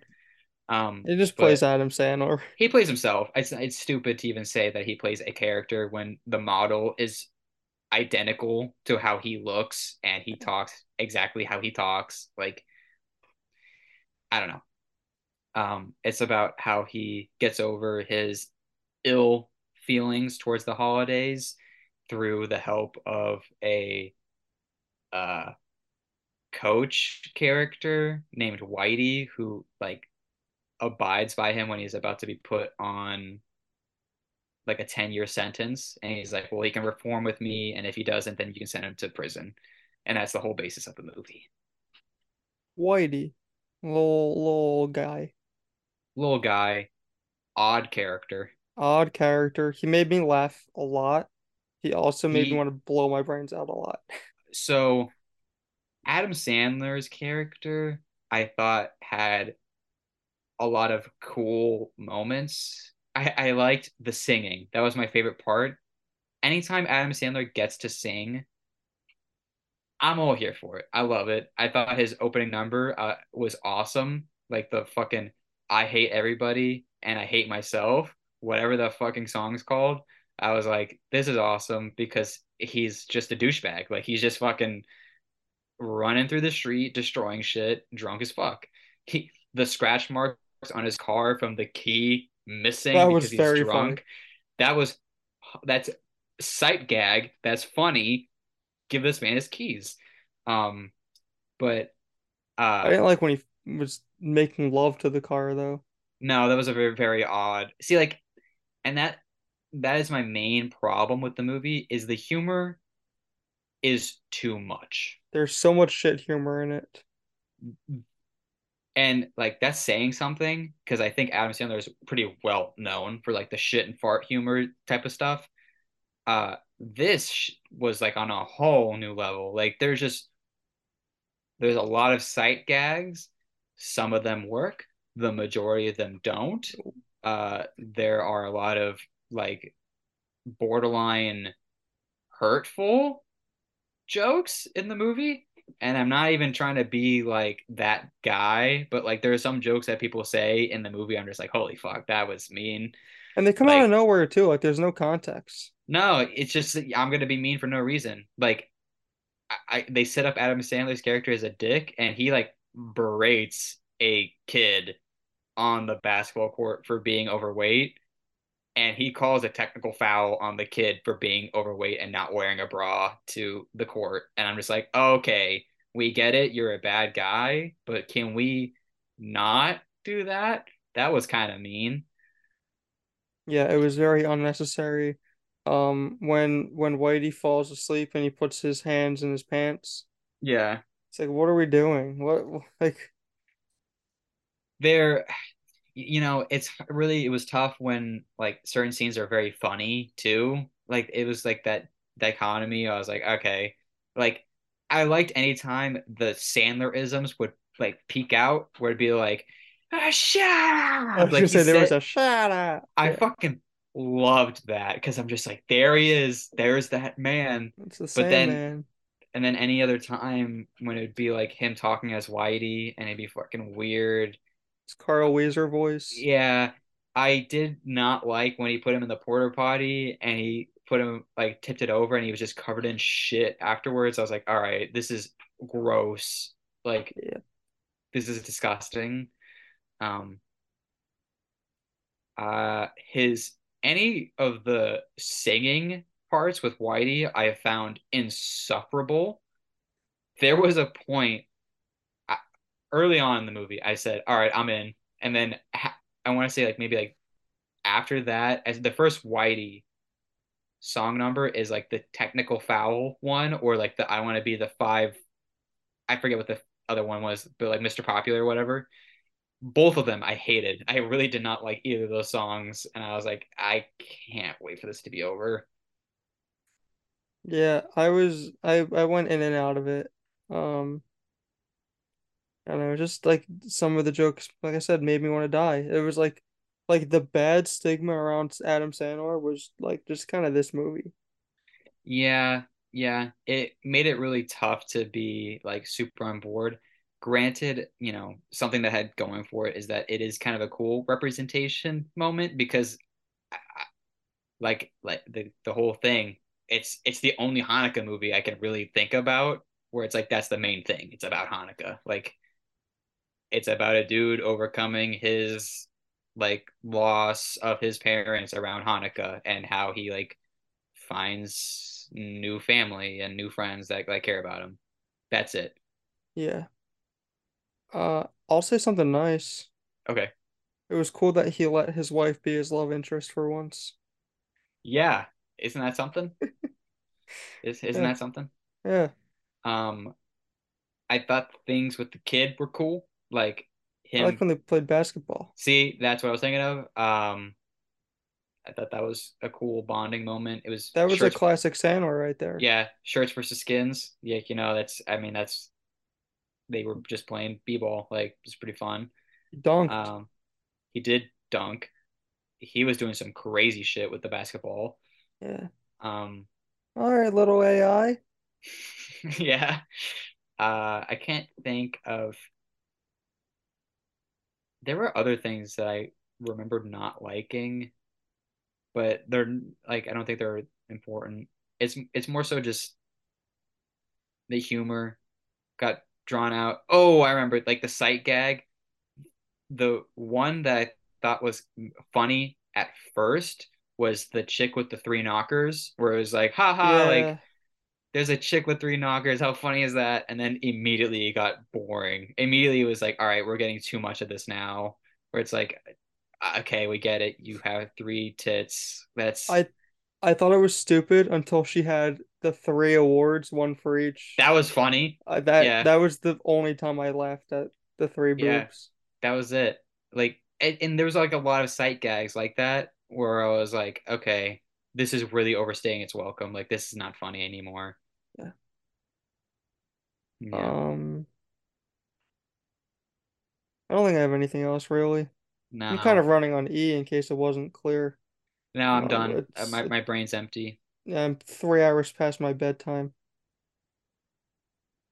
Um, so I'm you know I'm fortunate that I've formulated this many thoughts. Uh, this is my turn. I'm gonna give it a 49. Okay. Um, I like Adam Sandler. it was just full of shit jokes. I like that he sang, but like it was a lot of just like blah blah blah. That's fair. I will give it a 60. I think it's it's in that area. It's definitely in that mid area. Um, it's just not something there were the moments that were cool, I did really like. That's the only thing. Like the you gotta cry scene when all the mall characters, I don't even know what to call them, started coming to life and uh telling him like you gotta get over this shit, bro. That was cool. Um and the opening scene I liked a lot. The basketball scene I liked a lot. Um but other than that, there's not a whole lot of redeeming. I guess the cool thing is that it's pretty short. it was pretty short, which I appreciated. Got me in and out. Yeah. Watched on my phone actually. Oh wow. Yeah. Wow. All right. Um, I guess that's it. Ladies and gents, thank you for sticking by and seeing the the wonderful holiday special that we had for you. Yeah, happy holidays. Thank you for sticking with us through this entire year. Some ups and some downs, hmm a couple of moves, some job changes, some just fucking a lot of lot of stuff. But thank lot, you for shit. yeah, sticking through. Um, we'll we'll have a few more uh episodes based on 2022 movies, but I'm looking forward to, you know, getting into season two. Hmm Um, I have a few I have something that I've been working on that I haven't told you or sent you, but um, I'm excited to show it to you. Uh, but we're gonna, yeah, you know, we got a lot in the works. Um, happy holidays, Merry Festivus. Merry Festivus, Happy New Year, and uh, we'll see you next time for whatever it is that we we talk about. Maybe the menu, maybe Fabelmans, the Who whale. knows? Who Yeah, who knows? knows? Maybe all of them. Who Who knows? fucking knows? But thanks for listening as always, and until next time, Aww. I'll See you, see you, man. man.